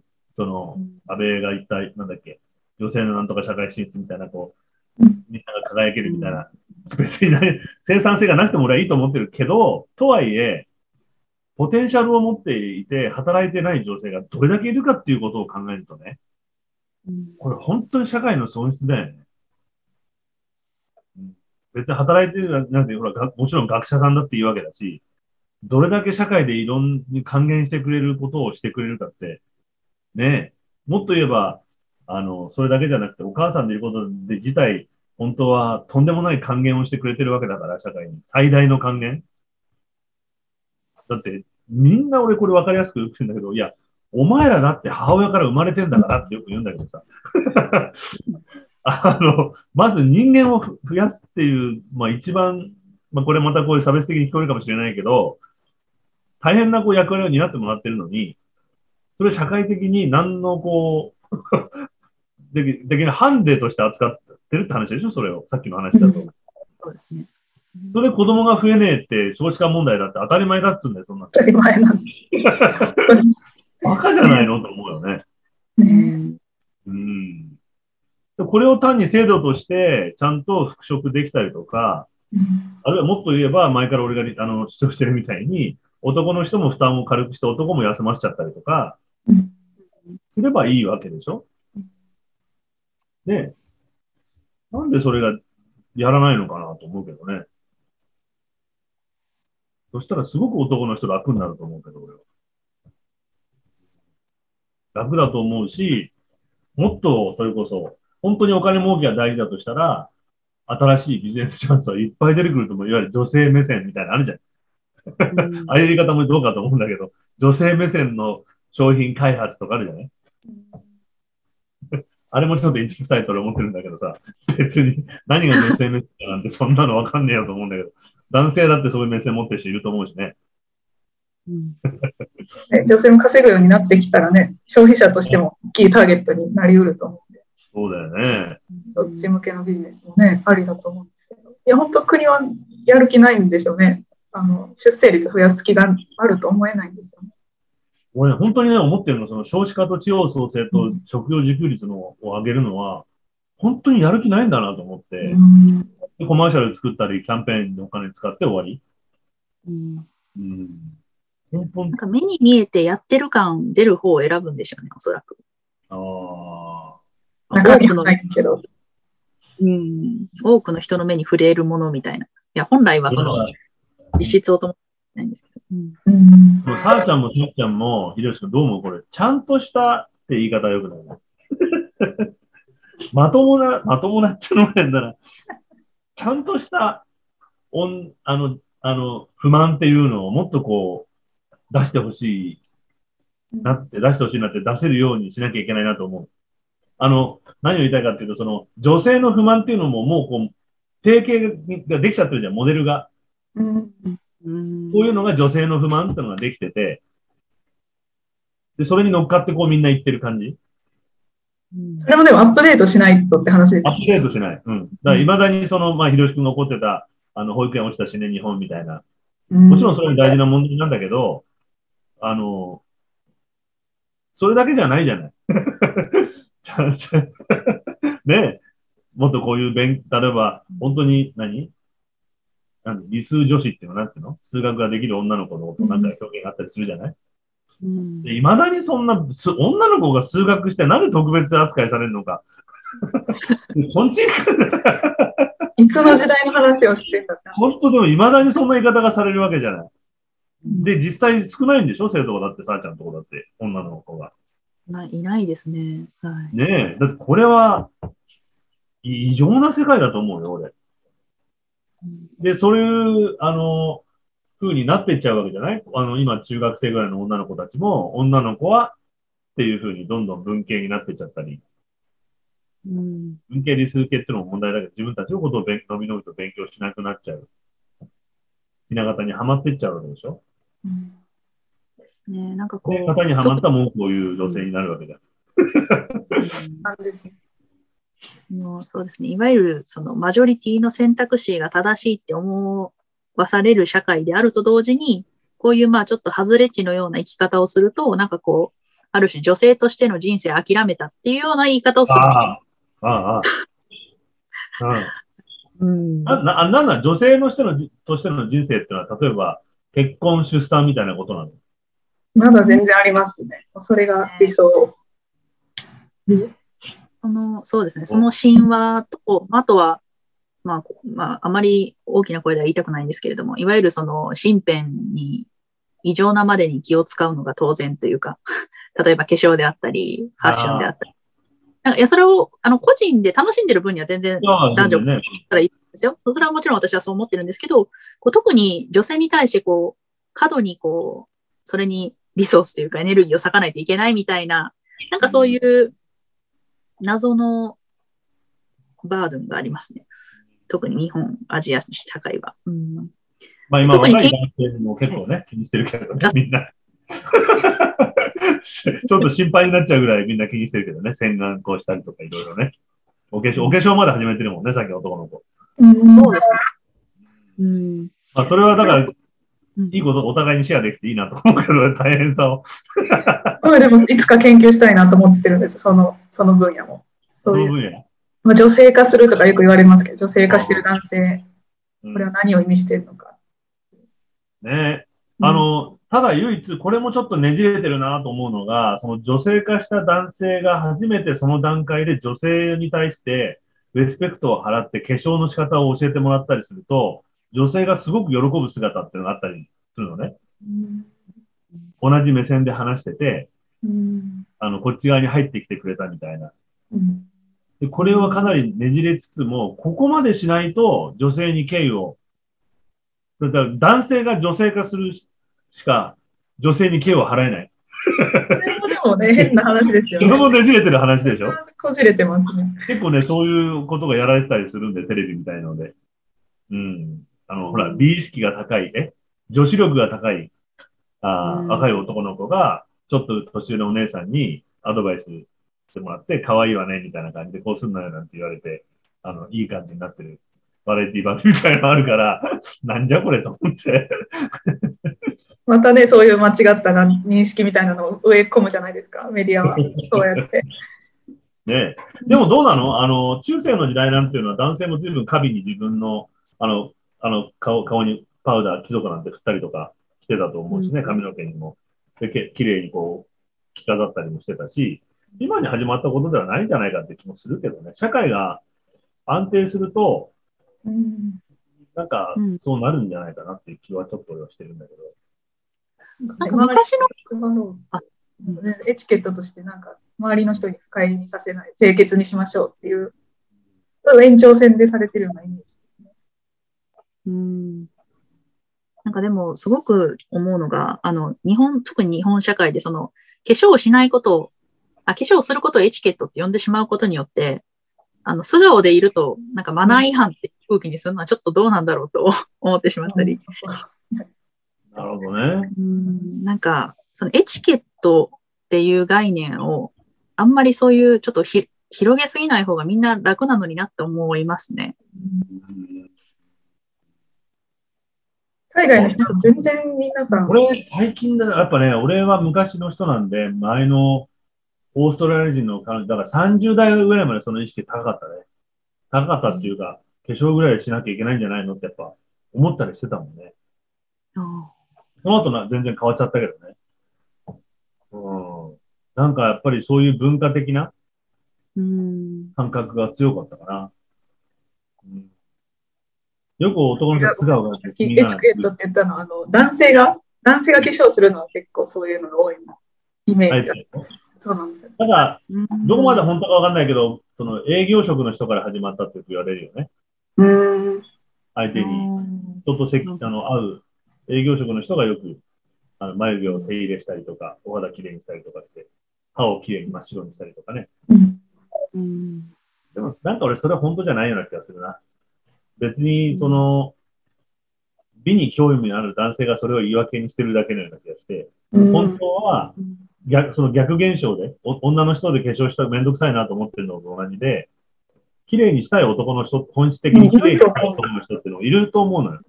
それが逆に社会的に抑圧されて、うん。本当は女の子みたいに化粧してみたいって思ってる男もいっぱいうん。いたのが、少しその社会のそれが取れてきたってことじゃないかなと思って俺は、うん。う、うんん。見てるんだよね。で、その自分のこの美を発散 気持ちを発散してる。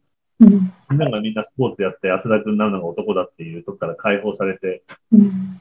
うん。だから女の子も、ね、どんどんそういう風になって逆に化粧しなくても、うん。ね、まあもうめんどくせえからやんねえよっていう。のでも全然ね、うん。で、なんかそのいれば、うん。うん。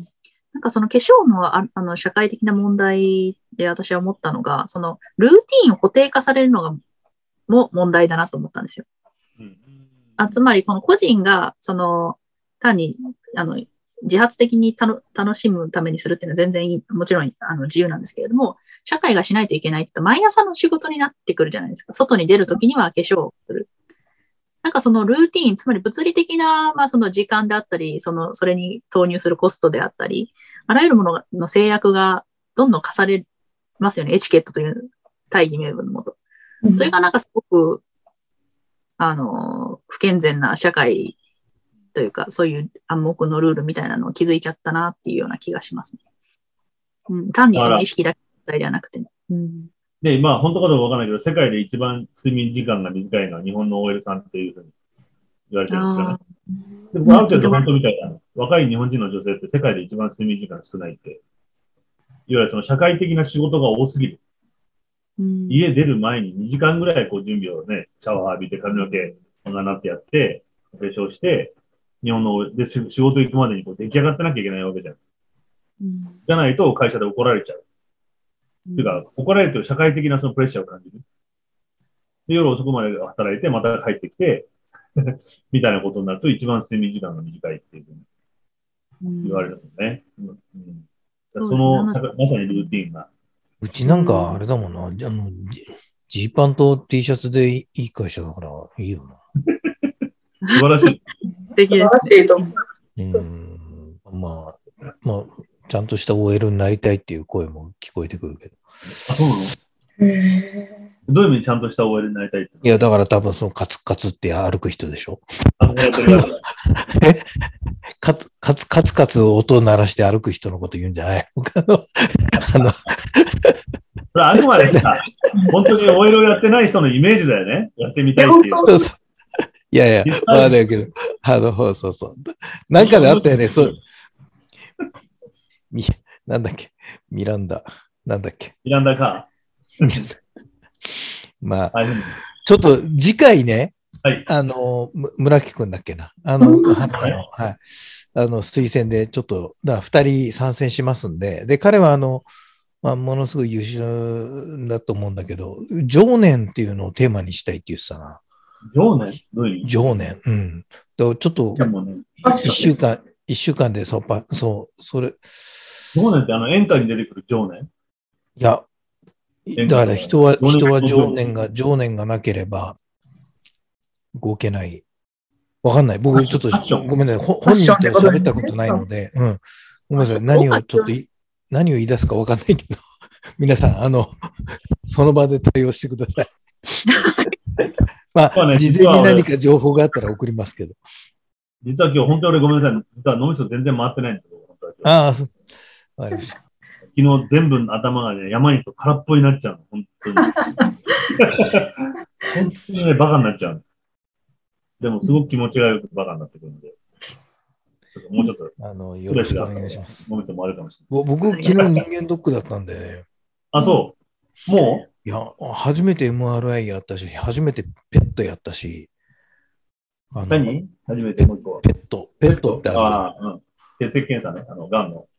あれ面白いね。いや、何？ああの、あの仕組み知ってる？ペットの仕組みって。知らない。あの、最初に注射打つんだよね。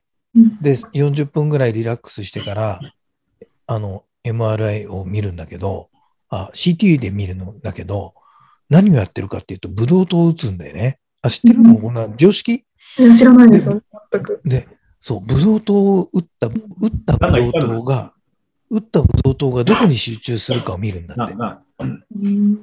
それで、あの、癌細胞があると、そこにやっぱり集中するんだって、戦ってるとこだから。で、あれ、おかしいぞ。こんなところにブドウ糖が集中するってことは、ここになんかあるなって言って、癌を見つけるんだって。で、上、頭のてっぺんから下まで全部見せてもらったんだけど、まあ、そこそこ脳みそに溜まってて、ブドウ糖が。うん。いや、脳っていうのはやっぱ集まるんだって、ブドウ糖で、ずっと行って、うん。で、で、この辺はあんまり集まります。あ、ここは集まるとこですとかって言って、臓器の中で、ーブドウ糖が集まってくるとことそうでないとこが、まあ、最初から分かってていいじゃん。で、ここには集まるはずがないっていうところに集まってると、それが癌 なんか一説によるとさ、がんっていうのはその、その、まあ栄養を使っ、吸収するからブドウ糖を取るっていうのと、もう一個、と、これ、まあ、とんでも科学にちょっと近いんだけど、っていうかとんでも科学なんだけど、糖分が好きだっていう説があるんだよね。あ糖分が好きだから、で、まあ、ちょっとインチキ自然療法なんだけど、メープルシロップなんとかっていうのが海外で一時すごく流行って、メープルの、まあ、甘い糖分の中に、えっとね、重曹を入れるの。で、その重曹、癌は重曹に弱いっていう説があって、その糖分に引き寄せて、メープルで、ダーッと癌が吸収しちゃって、吸収した後中から重曹が出てきて、それで癌細胞が死ぬっていう、なんか愛する健康法があったんだけど、結構真剣にみんな捉えてて、それ。でもなんとなくそれはその甘いのが好きっていうのがね。最後にあの、今目が覚めちゃったけどさ、ごめんね、なるのって。あの、体のすごく面白いことって、俺、ここ何回か山に行ってて、異常に、異常にヘトヘトに疲れちゃう現象が続いてたのね。で、これ年を取ったのか睡眠不足なのか、何がいけないのかずっとわかんなかったの。もうベロンベロンになっちゃって、吐き気もして、するぐらいになっちゃって、高山病みたいになっちゃうことが何回か続けてあって、どうしたんだろう、どうしたんだろうと思って、ちらっと友達に、山継ぎの友達に話したら、関係ない話をしてるときに、前の日に炭水化物取ればみたいな話をされて、あれ？と思って、いわゆるシャリバテって言葉してる？ご飯、あの、えっと、炭水化物食べてない、足りないと、体が結局エネルギーがなくなっちゃうわけよ。でその日にた朝食べても逆にダメなのね。まだエネルギーに変わってないから。と思って、えっと、昨日、一昨日前の日に大量にパスタ4人前ぐらい食べたの、一人で。腹がパンパンになるぐらい。試しにやってみようと思ったら、全然バテなかったの。うんで、これなんか逆に後から調べたら、カーボンローデットって言うんだってね。うんあの、スポーツ選手が前もって炭水化物をガーンと入れて、筋肉の中にグリグリコーゲンを蓄積させとくんだって。エネルギー成分を。そうすると本番の時にパフォーマンスが発揮できるんだ。しれーと思って。ごめんね。関係ない話だけど、まあ人間の体ってそういうふうにね、癌が糖分が集まるとか、お意外米とわかりやすいマイスターがなもう、うん、力説してたよ。え？お米、お米マイスターが力説してた。お米マイスターね。うん、そうそうそそう、う。だからね、使い方で炭水化物ってすごいなと思った。うんあの、全然ね、気持ちまで凹むのね。ダメな、ヘロヘロになってる時って。もう何やってんだろう、こんなことやって、俺って。うわ、まだこんなにあるって全然楽しめないわけよ。うんそれがね、やっぱりエネルギーが、本当にね、エネルギーがあるってこういうことだなと分かって、体が疲れても、ふーって一休みしてると、もう早く登りたくなってくる。ムクムク。で、人間のその、まあ、例えばよく言うけど、うつ病にしても、いろんなメンタルな病気にしても、かなりこういうものが作用してるなっていうことが、あの、すごく気になってるね。米、米食べましょ米とかね。だから食べ過ぎちゃ太るからね、もちろん。う。うん。エネルギー過剰になっちゃえば。あと、どうやらね、うつ病もう、あ、違う、スキソフォニアだから、なんていうの、スキソフォニアってなんていうの？分裂病？違うか。総合失調とか。総合失調病症か、今。あれってどうやらね、ウイルスが関係してるって説も今出てきて。コロナウイルスの注射で随分分かっ逆になんか分かってきちゃったことがあるみたい。ちょっとその辺も調べておきますね。体の不思議を。終常わり年。はい。常年ももしかしたらご飯食えば出るかもしれないから。ちょっと、じゃあ次回よろしくお願いします。すいません。ありがとうございました。ありがとうございました。ありがとうございました。ありがとうございます